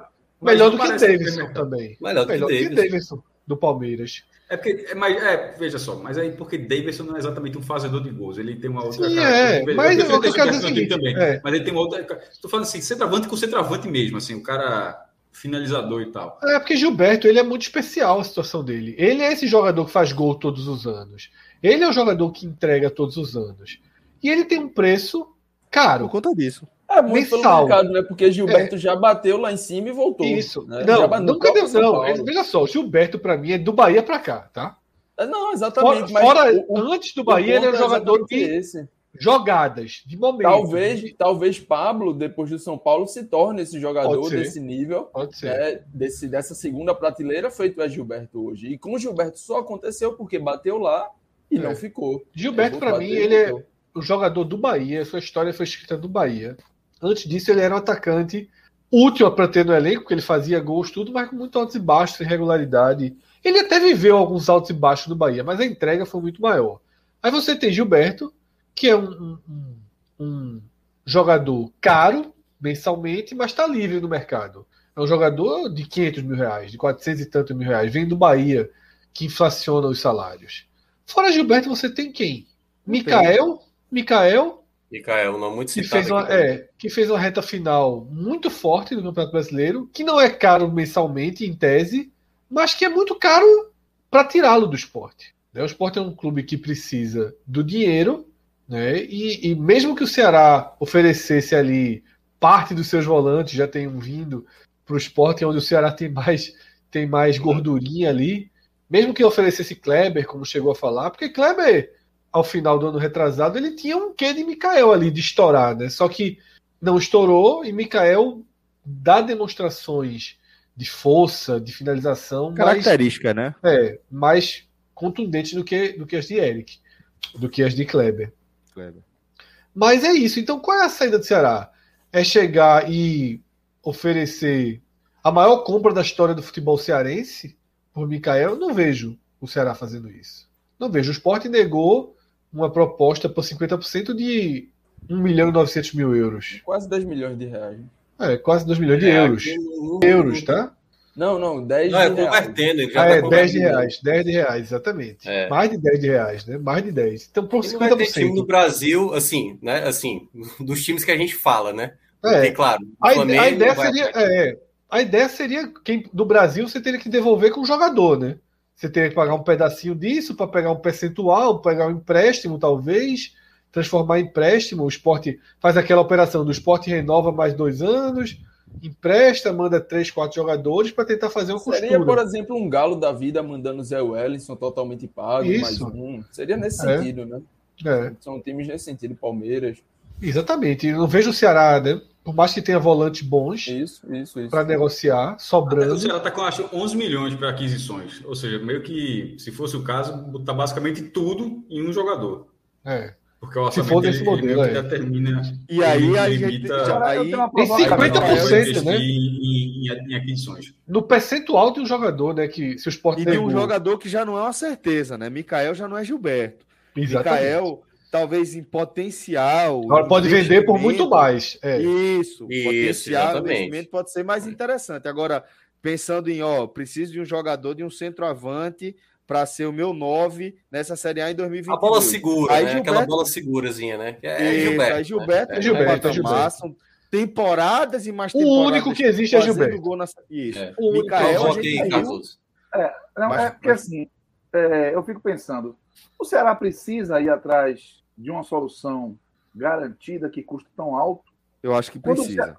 É, observe, mas essa é uma lógica que a gente fica é, levantando a partir do momento que a gente vai apontando o crescimento do, do clube como o Ceará e identificando as lacunas que elas existem, a gente é, acaba se inclinando a tipo assim, pô, quanto é que vai custar Pablo? Quanto é que custaria o Gilberto? Pablo eu sou contra passe demais. Não, assim. Vou dizer o seguinte, por que que, por exemplo, é, por que, que não olha com carinho? Porque eu não estou dizendo que os caras vão garantir, eu não estou comparando as qualidades. Mas por que, que não olha com carinho para o Edu, que o Cruzeiro fechou, para o, o, Caio Dantas? Porque, assim, é, é quando está tá na posição que Fortaleza e Ceará estão hoje, é. eles têm condição de você pegar quem está crescendo e dar a oportunidade de jogar na prateleira do que você ficar eu buscando entendo, esses caras. É. Pablo não quer vir, porra. Porque eu, eu entendo, cara. É, aí eu, eu entendo. uma nota, aí me lembra, isso me dá um me remete umas coisas que eu já vi Bahia Esporte fazer. O, o, o, que aconteceu com o Diego Souza no esporte é uma, uma, uma, situação que ela é muito rara. Ela é muito, muito. rara. Entende? Então, assim, é, mas aí veio atrás Michel Bastos, aí o Bahia atrás Rodriguinho, aí o Bahia atrás Roger. Velho, os caras já sentiram o gosto, o docinho do holofote, da vitrine, do alto salário, aqui para esses caras voltarem, eles darem aquilo que a gente espera pelo que está sendo pago a eles, é mais provável de não acontecer. Então, assim, não, eu entendo. O, o ponto que me, me, me, chama a atenção é isso. Tem que ser a solução. É muito bom o comentário de Cardoso, é muito bom. Ou é. você vai buscar, de repente, uns caras que fizeram uns gols na Série B. Ou sei lá, como é que tá o Léo Ceará? O Léo está fazendo um gol com uma porra, o Léo Ceará no Japão. Então, assim, às vezes Léo Ceará no Japão, para você trazer, é mais em conta do que você botar dinheiro num Pablo ou no Gilberto. Mas então, aí tem a adaptação, readaptação ao futebol tal. E aí, para centroavante é foda, pô. Essa posição de centroavante é muito difícil. Ó, Ela é tratada aí... de forma muito sui generis, inclusive dentro dos elencos. Sabe, o, jogo, aí... o, o centroavante ele tem uma aura em torno dele, né? Eu acho, inclusive, que Ceará e Fortaleza chegaram no momento com o centroavante, né? Falando exclusivamente de centroavante, que eu aceito, né? E acho interessante um movimento tipo esse, como você mencionou, Cardoso, Edu, Caio Dantas, um Zé Roberto, como foi mencionado, mas um nome desse tem que ser chegado, tem que chegar para ser um reserva. Eu acho que os times já estão no momento que precisam arriscar um pouco mais num titular né? E aí vai precisar abrir o mercado, vai precisar olhar outros países é da América do Sul, vai precisar brasileiros retornando de Europa, mercados mais baixos, é, talvez Oriente, talvez Japão, China, não sei. Mas acho que essa bala precisa ir para um nome de maior peso, né? E, e aí sim, junto a isso, atrelar um nome desse segundo nível. Por exemplo, Edu no, no Cruzeiro, né? Tá se falando aí que, que tá na faixa de 90 mil reais para um reserva de Série A ok. Né? Ok, acho que vale você apostar okay, nesse mas... sentido. Isso, acho que vale você apostar. pagava mais estrelas. Mas aí, ó, só, só, um detalhe. É, é muito mas importante a gente. É, titular. Foi o ponto que eu destaquei lá no início. É, entender o contexto do Ceará, né? Assim, já são anos, já são aí pelo menos duas temporadas de essa Bacana. temporada de 2021, Bacana. 2021 né? Três. o zagueiro reserva, o Gabriel Lacerda, tem mais gols do que os atacantes do Ceará. Isso, olha o absurdo que chegou, entendeu? Então é por isso que, é, que há um, uma Mas prioridade máxima um... do Ceará de ter a bola segura. Entendeu? Mas nunca trouxe um que você dissesse boa contratação o ataque. Só é. trouxe bomba. É. Viseu. Sobe. Jael, a gente questionou. Sobe. Rodrigão. Rodrigão. O Rodrigão, Rodrigão pô. E o pior, pô, é tudo junto. É, é tudo junto. Isso aqui é surreal, pô. Não teve nenhum acerto. Para mim, o melhor atacante do Ceará nesses últimos anos todos ainda é Kleber. Que revelou, né? Pois é. É, que ainda fez uma temporada toda. de 2020 é. boa, né? 20 boa, 21 bem ruim, né? Isso, exatamente. É, todos os elogios. Que começou a chover, viu? Aqui. Vá. Mas é isso. Kleber, e, e fala, Kleber ainda fala, naquele fala. cenário de não ser um goleador nato, né? Aquele cara que é. joga muito pro time, pressiona, recupera né? a bola, é. ajuda, ajuda é, o time é, todo. Mas ele, não, ele ainda não, não conseguiu. Né? Se espera que em algum momento ele consiga ser isso, né? Mas ainda não é, tá longe, certamente. Celso, para fechar Fala, o Ceará, né, é, e até fazer um elo já com o Pernambuco, teve esse empréstimo hoje, né? Robson de Castro que anunciou, o esporte não, não sinalizou, mas o presidente do Ceará tem mais do que P suficiente para você para você confirmar, né? O empréstimo de Nares, Pedro Nares para o esporte, que foi muito bem recebido aqui no Recife. Afinal, é um reserva bom para a Série A. E é uma posição que o esporte tem muitos problemas. Então, é um jogador que hoje chega para ser titular absoluto, hoje, mas que mesmo que o esporte qualifique o setor, o máximo que pode acontecer é ele ser um reserva que entra todo jogo. Ele ser o primeiro reserva, um reserva útil. Então, o esporte ganha uma opção muito boa com o Nares. E eu estava até conversando com, com o JP antes de começar o programa, né? Que o Ceará ainda tem um, uma série de volantes que os dois William Oliveiras, ajudariam. Fabinho. Fabinho que... ficou livre, né? Fabinho é surreal. Livre, o, o Ceará tem dois jogadores volantes, é. o William Oliveira, e os dois poderem ser úteis ao esporte, né? Exatamente. É, e a outros clubes da Série B. É, é. Não é só o esporte, não. O Bahia, inclusive, não, não, vai de olho em Fabinho. Na verdade, não vou dizer que o Bahia está de olho em Fabinho, que vai só como informação. Mas Guto gosta do futebol de Fabinho. É, é um bom jogador. Guto, então, Guto, essa, né? essa Tava relação lá, né? é muito direta, entendeu? Isso. Fabinho não, não fechou com o Ceará, não vai ser surpresa se abrir uma negociação com o Bahia. Isso. E aí, para fechar, como eu estava dizendo, essa vida de Nares, eu conversando com o Léo, né, no, no Clube 45, e você pegando entrelinhas do que Robson de Castro falou, dá a entender que Sabino pode ser o alvo do Ceará, tá? Porque Robson de Castro deixou claro que tem um zagueiro é, basicamente contratado, né? Basicamente contratado, faltando só papéis e, e coisas mínimas aí com seu clube de origem. O Ceará procura um zagueiro para jogar pela esquerda, né? Que é o caso de Sabino, e Robson de Castro que ele disse que viria não para ser um reserva, mas viria para disputar a posição. Você soma todas essas pistas dadas pelo presidente do Ceará, com o empréstimo de Narese e com a situação delicada do esporte, né, de ter um jogador que recebia 230 mil reais em 2021. Eu vi um torcedor dizendo que o contrato dele passaria passa para 270 em 2022. Eu não tenho essa informação, mas o torcedor me marcou dizendo que seria 270. 230 já é inviável. Deixa eu, um deixa eu, deixa eu fazer um parênteses sobre isso. É, não, não, não, é, não é questão de informação, não. É questão assim de. De vez em quando a gente vê uma gestão de futebol que são. Que é algo, por que, que, por que, que se faz isso? Por, é, supondo que passe para 270, como é que não, como é que não existe uma, uma cláusula que fala em caso de rebaixamento, o aumento não é esse? Como é que você assina num campeonato tão difícil quanto o da primeira divisão? O zagueiro não assina, é tão né? O jogador não, mas não aí você. Sim, pô, mas você não pode submeter isso. É, Ceará fechou dois anos de Nino.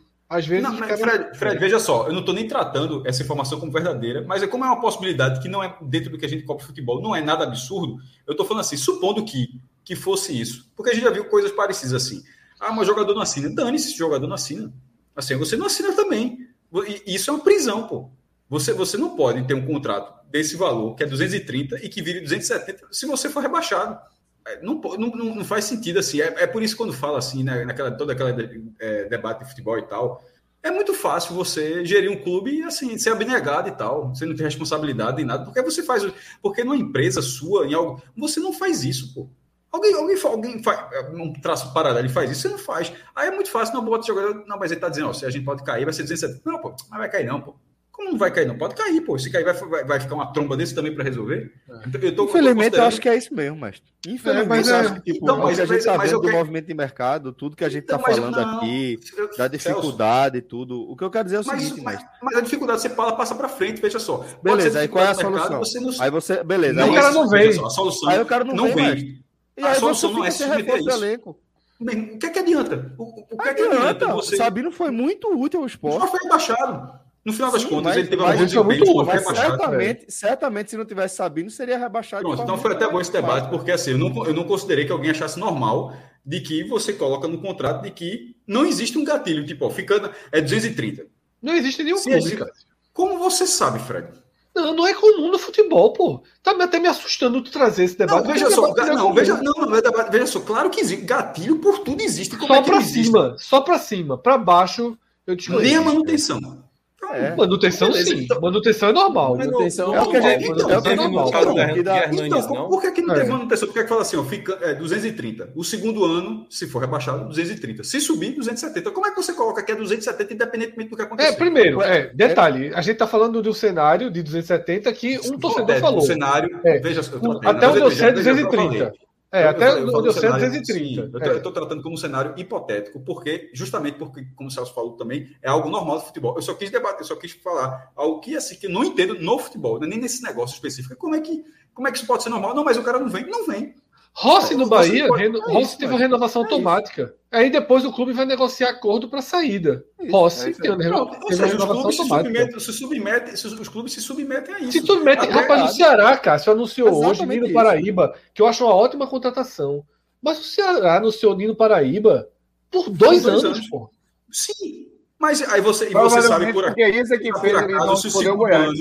A quanto? A quanto? A quanto? Você, você sabe se o segundo ano dele vai ser o mesmo se ou vai ser maior ainda se o Ceará for rebaixado. Eu tô falando de rebaixamento. Certo, eu sei, mas eu até concordo, Cássio, na essência do que você tá. Eu acho que, porra, Exato, se eu fosse é presidente do clube, é eu faria isso. mundo ideal, né? É, é eu faria isso. Ideal, mas é que o jogador vai fazer do clube. Ideal. Rapaz, A gente tá entrando aqui no esporte. Paulinho Mocelin foi jogar o Campeonato Paulista no São Bernardo para ter Bernardo. dinheiro na mão. Para ter dinheiro na mão. Pô, Imediato, que, né? que gestão de carreira é essa que o cara vai jogar no São Bernardo? o Campeonato Paulista. Não tô dizendo para ele ficar no esporte, não. Um off aqui, um off. Teve time G12. G12. É, é, analista, analista de time do G12 que me procurou para saber sobre o Mocelin. É, é o cara que jogaria a Série A menos, que eu chamo, tranquilamente. Juventude, Havaí, América, né? E o cara vai jogar nada. Vai ser coadjuvantaço no Paulistão. Não vai jogar a Copa do Brasil. Aqui ele jogaria Copa do Nordeste. Enfim, podia ir pro Bahia.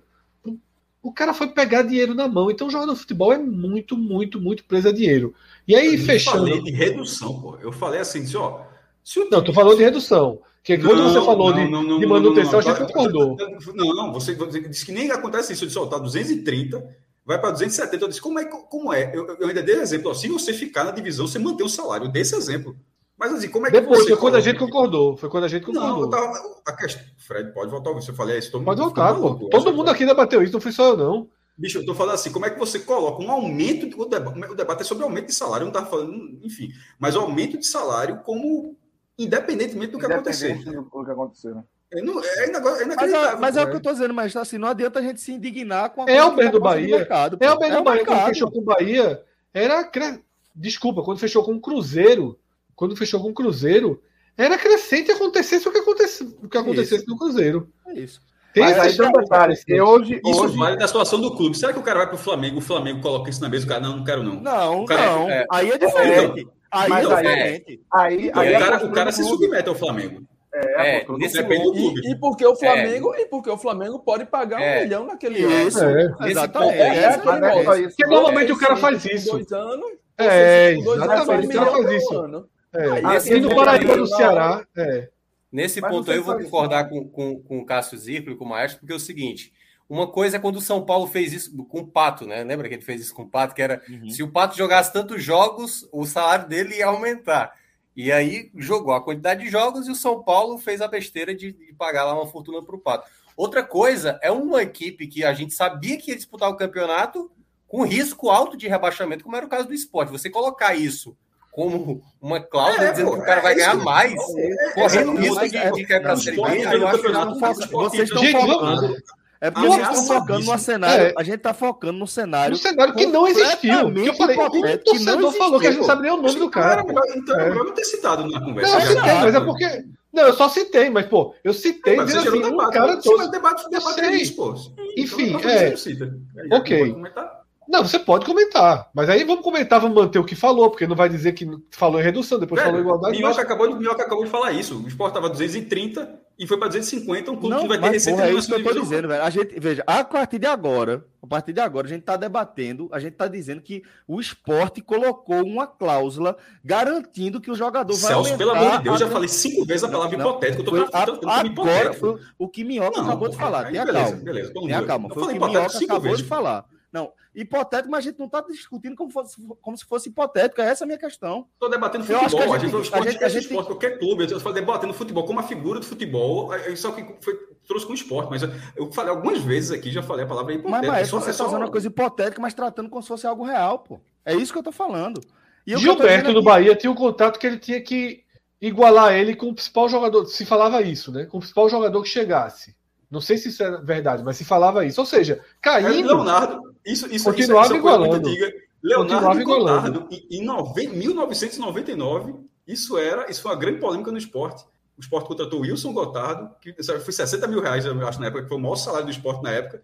E eu acho que o Leonardo previa isso, que tinha que igualar ao maior salário. O Leonardo acho que teve que subir para igualar isso em 1999, para ver como é. é. E normalmente, quando se faz esse contrato de dois, três anos crescente, é justamente para diminuir no primeiro ano. Os clubes de futebol eles vivem um momento, eles se, planejam muito pouco.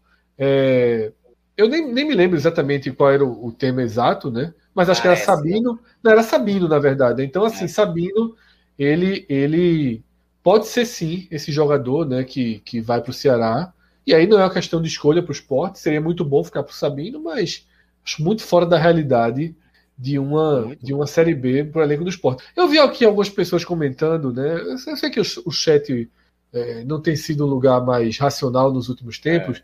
Mas falaram assim, não, que é, Mocelin, ele, ele talvez não recebesse nada do esporte. O esporte em 2021 não teve atraso, não, tá? Uhum. Pode ter deixado algumas. algumas... Marcão discorda, viu? Não, não, não, não. É isso que eu dizer, Marcão, é só você ler. Marcão fala dele, sobre 2020. Não tem 2020. Tem, tem, tem atraso 2021 ali, não. Não, não. Porque acho que são ali 13 meses. São 13, são 13 meses, é muita é. coisa, pô. É dois, a primeira passagem e 2020 que ninguém recebeu, né? 13, meu irmão, 13 meses é. em aberto. Segura o CNRD aí. Então 2021 foi ok. Eu não sei se aí se os 30% como é que ficou, se tem alguma parte de direitos, mas 2021 não foi. Tanto que você não tem notícia dos jogadores de 2021 colocando a justiça, saindo, né? São os remanescentes. Os remanescentes todos têm problemas com os acordos que não foram pagos, e é o que Marcão reclama. Né? Ele recebeu o salário, mas não o acordo. Eu acho que Sander deve estar por aí, Thierry deve estar por aí. Todos os remanescentes devem ter esse problema. Como Mocelin não tinha dívida antiga, não imagino que, que tenha sido a questão, não, tá? É, então, é, é, o cenário do esporte é esse. Eu vi algumas pessoas, vi, acho que Arthur perguntou sobre Maicon, né? Porque eu vinha defendendo muito a tese de que o esporte, que foi um time do papel que não foi para o campo na maioria de 2021, e eu, eu bati muito nisso. Eu defendo muito que o esporte seja um clube que tenha como primeiro critério de contratação a quantidade de partidas do jogador nas últimas temporadas, tá? O desempenho, mas também a quantidade. E Michael, assim como Everton, né?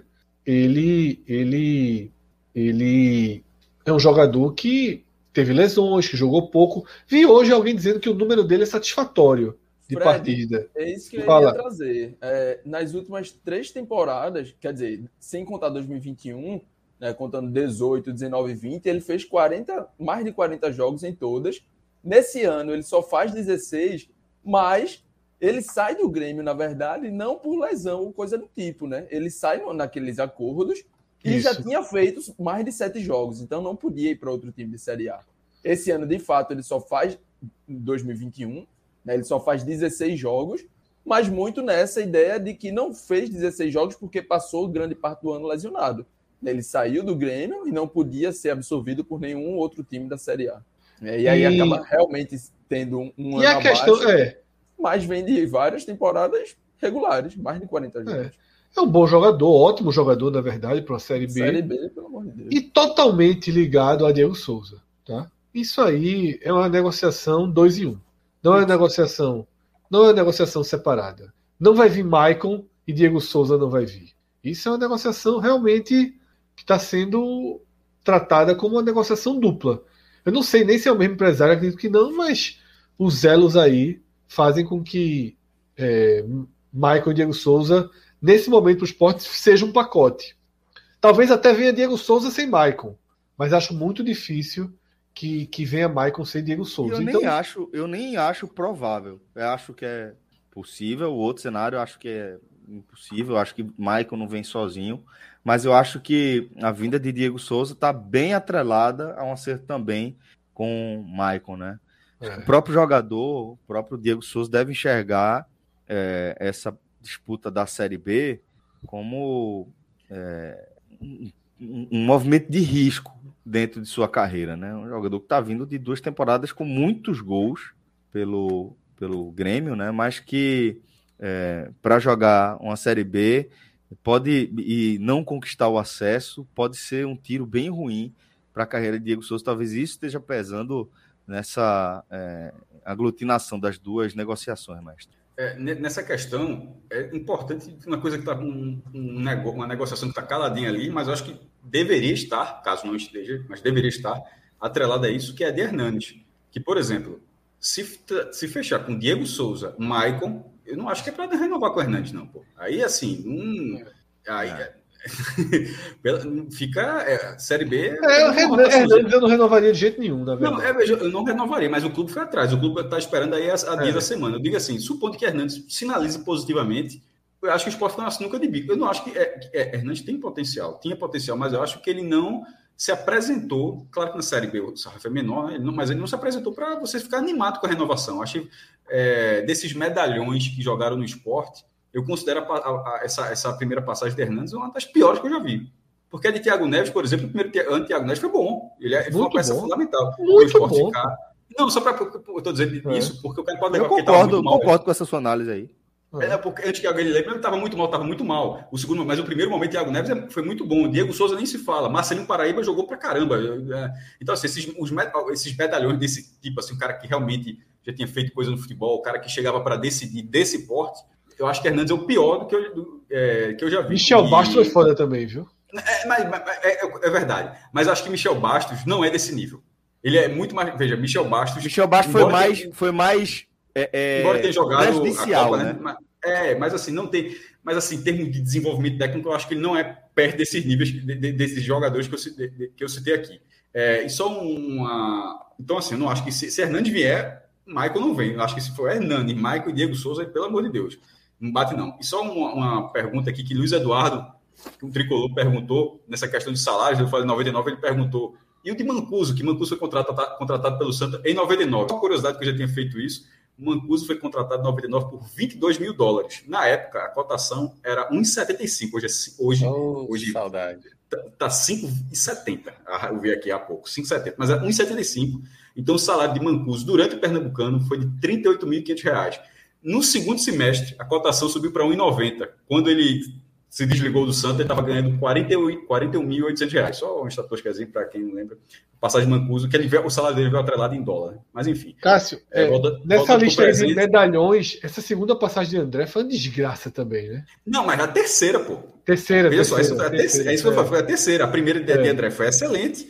A, a, a segunda, melhor ainda. O segundo cara fez 16 gols na primeira divisão, É. e é isso que balizava. Porque entre as passagens de André, ele sempre ia mal nos outros clubes. Aí você falou, pô, se ele for bem no esporte, ele vai fazer o que ele fez em todas as outras vezes. Ele vai É. mal e vai bem aqui. Mas dessa vez não aconteceu. Mas é isso que eu estou dizendo. A prim- se você pegar a primeira passagem de cada um, al- al- todos entregaram mais, desconsiderando Michel Bastos, que eu acho que está um nível abaixo, é, abaixo, todos entregaram muito mais do que Hernandes. Independentemente de ficar ou de cair de divisão, tá? Sim. Verdade. É, vamos, vamos seguir com a análise aqui do desse movimento também do futebol pernambucano, Fred? Celso, é, a gente tem um movimento do Santa Cruz muito, muito intenso de reforços, né? Mas aí, me desculpe, eu não, não consigo trazer uma análise é, é, minimamente estruturada porque eu não conheço os jogadores. né? São jogadores muito fora do radar, né? E tem que ser isso mesmo. E não tem que ser diferente, não. O caminho é Fred, esse. Qualquer avaliação do Santa concreta é só quando esse time entrar em campo. Exatamente. É uma quantidade Aí. absurda de jogadores. Um- uma permanência, uma permanência, uma de um jogador irrelevante, tá? É, jogadores da base subindo, o Santa Cruz é uma incógnita. Né? E, Esse Jefferson vestiário, do esse Náutico, rapaz né? é, é, e acabou de chegar Jefferson do Náutico num movimento que eu não tenho nem muito. Eu não, não assino embaixo, Fred, nem sou crítico. O Santa é uma incógnita em todos os cenários. Porra, Tudo, tudo. o Santa caiu pra, da terceira para a quarta divisão.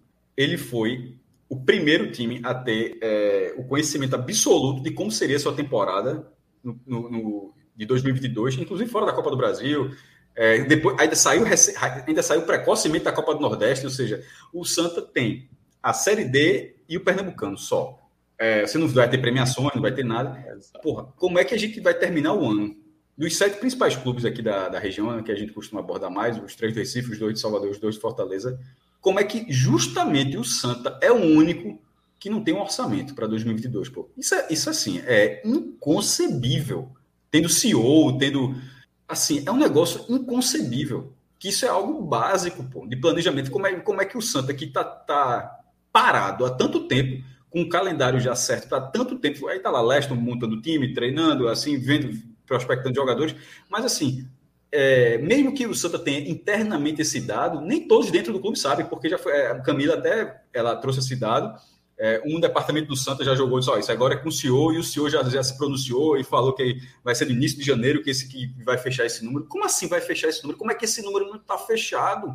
E ainda tem mais, se você puder colocar o Beto Nacional que a gente falou no começo desse programa, o Santa foi o primeiro a assinar. Ou seja, o Santa foi o primeiro a saber que ia ter o patrocinador em 2022, foi o primeiro a saber qual seria a sua divisão, A receber, né? a montar, Parte, pelo a menos. receber. Foi o primeiro a montar o seu elenco até a, o tam- Como é que o Santa não tem, sendo o primeiro, eu falei, na verdade ele tem e não, e, não se deu conta que tem, porque como é que o Santa não tem o seu orçamento? Então, assim, então, tem umas coisas que são, são simplesmente inaceitáveis. É, é inaceita, inaceitável.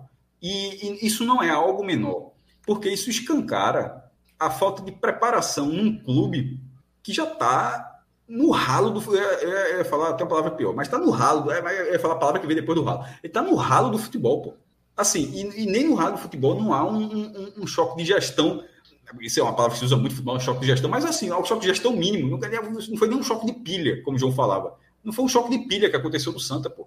Então, assim, o Santa está montando, assim, a, a, impressão é que Lester está fazendo o trabalho dele, mas assim, meio que ignorando o que está tá se passando no clube. Porque é isso não estou falando no mau sentido, não, tá? É, é, no sentido de que ele precisa fazer isso, ou senão as coisas não andam. Porque todos os outros clubes com mais dificuldade conseguiram se preparar minimamente para saber ó, como é que vai ser 2022, vai ser diferente, vai ter volta de público, vai ser isso, vai ser aquilo. E o Santa não tem. Eu, eu, eu nunca, tinha, nunca visto, e que é uma mudança. Ano passado o Santa foi o primeiro até a fazer isso. Aí vira para esse ano e e o clube ele, ele faz questão de ser o atraso e, e o atraso no pior sentido possível, né? porque isso não é folclórico. A gente brinca ah, algumas coisas um viés mais folclórico, tal, tal, tal. nesse caso não é. Nesse caso é algo extremamente prejudicial ao time. Então, o Santa é uma incógnita em todos os cenários. E, e nem sempre, como foi em 2021, porque é, o 2011 do Santa, que foi um negócio assim, impressionante, o Santa estava muito mal, mas ganhou o Pernambucano, da forma como ganhou o campeonato extenso, o campeonato muito bem disputado e ganhou acesso para a quarta divisão, e aquilo acabou ficando a imagem de que no vamos que vamos você tá, consegue, porque já tinha feito o acesso 99 da B para A, mas 2021 foi, acabou sendo um tapa na cara, para ver que de vez em quando o, vamos que vamos não leva para lugar nenhum, derruba, na verdade leva, leva para baixo. E, e, e, a impressão nesse ano é que começa, pelo está começando, não acima de Leston, tá? Leston tô até entendendo o que ele está fazendo, mas acima de Leston, como vai ser o Santa de sempre. Aconteceu o que aconteceu, voltando para a quarta divisão pela segunda vez na história e, e não tem uma mudança. É um negócio assim bizarro. É, e assim, mas eu não vejo outro caminho não também, sabe, Cássio? Eu acho que o Santa Cruz, como eu falei, para mim é o pior momento da história do Santa. Para mim é o Santa, é o menor Santa de todos os tempos. Falei um pouco disso para Gamenon e acho que o Santa Cruz dessa vez. Porque o abraço 2011 é diferente. É, dessa vez o Santa vai ter que confiar muito, né, que o trabalho de Leston vai render e se não render, é isso mesmo, não vai subir, não vai conseguir nada do que, do que busca, não vai conseguir vaga em Copa do Nordeste e vai se resignando. Não é uma temporada fácil para o Santa Cruz, não. É uma temporada assim é, que o torcedor tem que ir para cada jogo do Pernambucano assim, valorizar. Jogou porra nenhuma contra o 7 de setembro, jogou nada no final, arrumou um pênalti ganhou. Comemore, meu amigo, porque o Santa vai precisar de resultado. É um ano para resultado, para sobretudo porque ele precisa da vaga, né? Porque é, a vaga, dizendo, é. a vaga série da série dele de 2023, é um... caso ele não suba em 22. São duas não tem jogo, é, não tem jogo, né, para o Santa Cruz com, com interesse médio não. Todas as partidas são de, de, de altíssimo, até porque joga pouquíssimo, né, na temporada. E sobre o Náutico. É. Os primeiros anos de, de, Série D, Série C ali. É, né? mas ainda acho pior. Eu acho, eu acho não, pior. Não, acho lembra, é. lembra nesse aspecto de todo jogo ser decisivo. Com é. a questão do, da falta de engajamento da torcida. É Tudo. Aí, assim, aí até, veja só, por incrível que pareça, esporte náutico estarem mal também, o esporte atualmente, futebol pernambucano em baixa. Até isso cria um, um, uma melancolia maior, sabe? Ah, mas a distância para Náutico Esporte é de duas divisões tal podia ser de três, mas, porra, a melancolia é pior. O futebol pernambucano é um futebol hoje é, é, desestruturado, onde circula quantidade de dinheiro insuficiente para se fazer o futebol no nível ideal. E é um futebol baixo astral, melancólico, né? É, jogado em estádios vazios, sujos, né? A imagem do pernambucano é essa semana, né? Que foi lamentável, é, mas é, né? sabendo reconhecer, só, né? todas as falas de Evandro sobre qualquer assunto são lamentáveis. É, assim. são absurdas, são absurdas, totais. É... Mas assim, o que, o que é mais grave é isso. Eu acho que semana é, passada é ele falou que o Campeonato Pernambucano é maior que a Copa do Nordeste, pô. É. É, é aquela é coisa. É, só é falar ver, que vem a merda. E não reconhecer. Mais né? rentável. Ele disse que, ele mais disse que é mais rentável. É. é. Todo ano, todo ano. A única vantagem que o Pernambucano tem em relação à Copa do Nordeste é a Globo. Fora isso, que é uma vantagem considerável. Não, Mas e é uma vantagem isso, que acaba em 2022. É. E aí você vê como é que a Globo está em todos os estados. A Globo simplesmente o que recende pernambucano, como é no, no começo do ano, é, consegue fazer os ajustes. Inclusive fez na grade, por exemplo, como não vai ter nenhum paulistão, nenhum carioca, né, que estão com a Record, a Globo não vai ter até abril, até o começo do Campeonato Brasileiro, o horário clássico do domingo, porque ela tinha o horário do domingo 4 da tarde e passava o Campeonato Estadual o Brasil inteiro, tipo estadual, que não era da Globo, viu o paulista ou o carioca. Como não vai ter esses estaduais, ela não vai ter esse horário no futebol. Então, o pernambucano vai passar na Globo no sábado de tarde. Porque sábado de tarde é o velho que a gente brincava, né? Tira o Luciano Huck, agora tá domingo, mas tirava ali, tirava o Caldeirão do Huck, ali, qualquer um filme ali, e resolve, pronto. Ou seja, o horário da Globo Nordeste vai ser furando a grade da Globo. Tipo, o país vai estar tá vendo filme, vai ver e aqui vai estar tá vendo futebol, porque é um horário que você consegue remanejar. Março então, e isso em 22. Em 23, Acho muito pela Copa do Nordeste também, para não deixar que a Copa do Nordeste sobe absoluta, né? É, ela pode investir nisso porque o contrato é, de TV aberta da Copa Nordeste vai até agora, 22, né? Então, é. assim, tem que, vai ser uma. Não está confirmada no papel. Eu tenho, eu tenho um bastidor que é interessante. É, pode, é, é, mais ou menos assim. Tá, é, trata basicamente como 0% a chance de não ter a Copa do Nordeste, certo? O bastidor é mais ou menos é 0% a chance de não ter a Copa em 23. É basicamente 0% de não ter. Não ter. Ah, de não ter, entendi. De não ter, de não ter. 99 de ter e 1% de ter sem Pernambuco. É, é, mas assim, é, tá, tá, entendendo? Aí não tem como ir muito longe, não, mas é mais ou menos isso. Ó, não, vai ter. O mais pode acontecer, de repente, beleza. Tá, não vai ter. Assim, mas é, é algo como considerado muito irrisório essa chance. E nesse contrato do SBT, TV Jornal, SBT Nordeste, ou seja, as afiliadas do SBT no Nordeste, é, vai até 22. Então vai ser muito interessante, porque considerando que a Copa do Nordeste já está praticamente garantida, não está no papel ainda, mas está praticamente garantida para continuar. Assim, a Globo ela precisa ela retomar o futebol, né?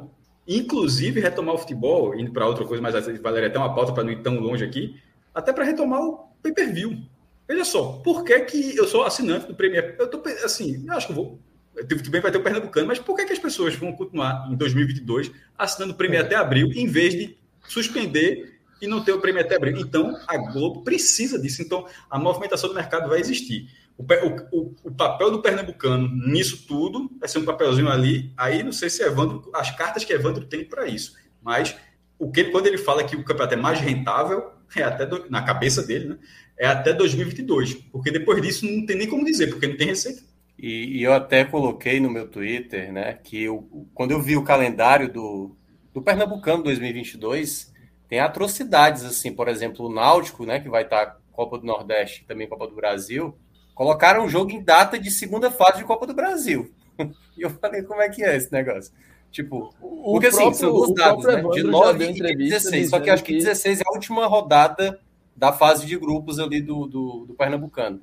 E eu falei, cara, é um pensamento muito assim. Pernambucano é o foco. Se a CBF marcar Na Copa, Copa do, do, Brasil, Brasil eu acho que se muda. Já mudou outras vezes. Na Copa do Brasil muda. Mas quando chocar na Copa do Nordeste, veja só, em algum momento a gente já se cho chocar, bater, mas a gente já se chocou de ficar impressionado. Desde aquele dia que o Vitória jogou. é, daqui a alguns anos, assim, se vai ser uma matéria da placar, fazer uma matéria. Não foi o Vitória. O Bahia já jogou, vai jogar uma de manhã de novo, mas o Vitória quebrou o recorde. O Vitória jogou ao mesmo tempo e os dois jogos passando na televisão. Um no SBT pela Copa ah, do Nordeste e é. um na, na Rede Bahia Globo, passando pelo Campeonato. Meu irmão, isso assim. O Bahia jogou rodada dupla, mas o Vitória jogou simultaneamente. É, isso, o Bahia é, jogou rodada dupla, é. umas quatro, o Vitória jogou ao mesmo tempo. Cada, meu irmão, o negócio, desde que aquilo aconteceu, tem coisa assim para mim. Deixa o Corinthians foi rebaixado a primeira divisão, eu já, já tranquilizei. Não vai ter mais, não vai ter virada de mesa nunca mais. E desde que o Vitória fez isso, eu larguei também mesmo. Ah, porque antigamente, oh, não, 66 horas, o intervalo. Sabe que porra nenhuma, bota a hora que quiser aí. Cara, você vai dizer um negócio, uma rodadinha dupla eu já achava massa. Meu irmão, essa não tem o que fazer, pô. Veja, uma rodadinha dupla, rodada... o, cara, o cara chega ali na ilha, na arena, ó. É esportezinho. Não, não, esportezinho e Globo, depois é esportezinho. Mas, mas ao mesmo tempo. Não, rodada dupla, o cara. Veja só, é bizarro, porque é o mesmo time, é o, é o clube profissional jogando aquilo. Mas é um joga no horário, joga no outro horário. Mas assim, Fred, dois horários simultâneos não dá, pô. Mas aí é demais. É porque, aí... assim, a, a, a, loucura que eu achei aí, no caso de ter acontecido em Pernambuco, que é o seguinte: se você olhar todos os estaduais do Nordeste, eles começam antes da Copa do Nordeste. Todos os estaduais. baiano, cearense, alagoano, se eu não me engano, né? Lá começa com a Copa Alagoas, né? É, que vai ser, eu acho que até simultaneamente também com o Campeonato Alagoano. E o Campeonato Pernambucano não, vai, vai ser o último a começar, se eu não me engano. Vai começar junto com a Copa do Nordeste. Acho que o esporte começa dia 22, joga no sábado. E teoricamente é quando vai começar também a Copa do Nordeste. Então, assim, a, a, o próprio Campeonato Pernambucano meio que não liga mesmo se está tendo competição da CBF. Vai marcando. E a turma não liga para o Pernambucano. Aí fica um pelo outro, meu irmão. Pois é, vai, eu vai, vai, coisa só. Vai ficar, vai ficar um pelo outro. Rodadinha dupla. Né? Que o cara sai de casa para ver Sport 7 é ruim demais. Mas ver o Sport 7. Irmão, veja só. Veja só, fazer. O alto que Sport é Dentro. Isso, isso não estou dizendo que é certo, não. E acho que as pessoas viram que o Fred falando também. O Fred não está dizendo que é certo, não. Mas já que a gente chegou num ponto disso está acontecendo, irmão, uma rodada dupla na arena, o cara vai lá, é, meu irmão. Apanha 7 e 4 da tarde, empata com vitória depois. assim, Tanta fora é... com a raiva da porra pra casa. um ponto em 4 horas. E, e para trabalhar segunda-feira. E para trabalhar é, segunda-feira. Um, um, ponto em 4 horas, meu irmão. Aí, ó, só lembrando que o recorde disso é do Grêmio, tá? O Grêmio em 90. É, por se não for do Vitória, o Grêmio jogou 3 jogos, foi? Exatamente. O Grêmio jogou três jogos tempo, seguidos. Não. não, não, não. O recorde do Vitória é foda, porque é, ser, o recorde do Vitória são dois jogos seguidos. O Grêmio jogou três vezes em um dia. É, é, desculpa, do Vitória dois jogos seguidos. Desculpa, simultâneos. Simultâneo. Vitória jogou dois jogos simultâneos. E o Grêmio jogou três jogos seguidos. Acho que foi em 94, no, jogando Libertadores. É, foi Libertadores, Grêmio. Ou foi 95 mesmo. Ou foi 94 ou foi 95, porque era calendário de Copa do Brasil e tal e aqueles estaduais têm 40 jogos. Enfim, o Grêmio foi atrasando o jogo, atrasando o jogo, atrasando o jogo. Aí meteu. E os três jogos eram no Olímpico. Assim, ele foi mandando nos três, Fred. Assim, meu irmão. A galera chegou de, de tarde e dizia: pode começar a jogar bola aí. É, três jogos seguidos. Para quem é do ah, tempo do, do aspirante, era, né? fizeram uma, fizeram, fizeram uma sobre isso. O Grêmio, 94, 35, 94, 30 jogadores diferentes. Foi um negócio bem maluco. Assim. Aí, 94, cara. 94. 94. Aimoré, às 14, Santa Cruz, às 16 e Brasil de Pelotas, às 18. Quais foram os resultados? Tens aí? Aqui, deixa eu procurar um pouquinho mais. Deve ser matar placar, né? Foi é, muito Aqui, aqui. 0x0 contra o Aimoré. 0x0 contra o Aimoré. 4x3 ganhou do Santa Cruz e 1 a 0 ganhou do Brasil de Pelotas. Bem demais. Nessa época a vitória valia dois pontos, né? É, ah, é. Então tem arrumou aqui, cinco pontos de seis. Jacques, Jacques foi titular no segundo jogo e entrou no, depois no terceiro jogo. Ah, aquele Jacques? Deve ter sido. Ah, é. O, o, Emerson Thiago tá lembrando também uma que, que teve futebol cearense, né? Que em 2003, Flu de Feira e Ceará pela Copa do Nordeste, Ceará e Boa Viagem. Na mesma hora, e o Ceará perdeu os dois jogos. Foi também uma façanha. Tipo, o, o, Ceará jogou que nem o Vitória? Simultâneo? É, mas eu acho que foi, esse jogo talvez não foi televisionável. Assim, não, não foi. Ah, tá. Entendeu? Sim, o do Vitória mas... tem essa particularidade, mesmo. É, assim, eu não sei se foi na dois hora, jogos foram. Tá é. Os dois jogos foram transmitidos, velho. Assim, assim, é demais, é, pô, é demais. Tá no mudo, Celso. Tá no mudo, jovem. Tá no mudo, jovem. Agora, é, vamos aqui. No mudo, não mudo, não, é bronca. Vamos aqui é, se despedir, tá? É, do nosso último programa. Tô até com medo de desejar aqui um. Que, rapaz?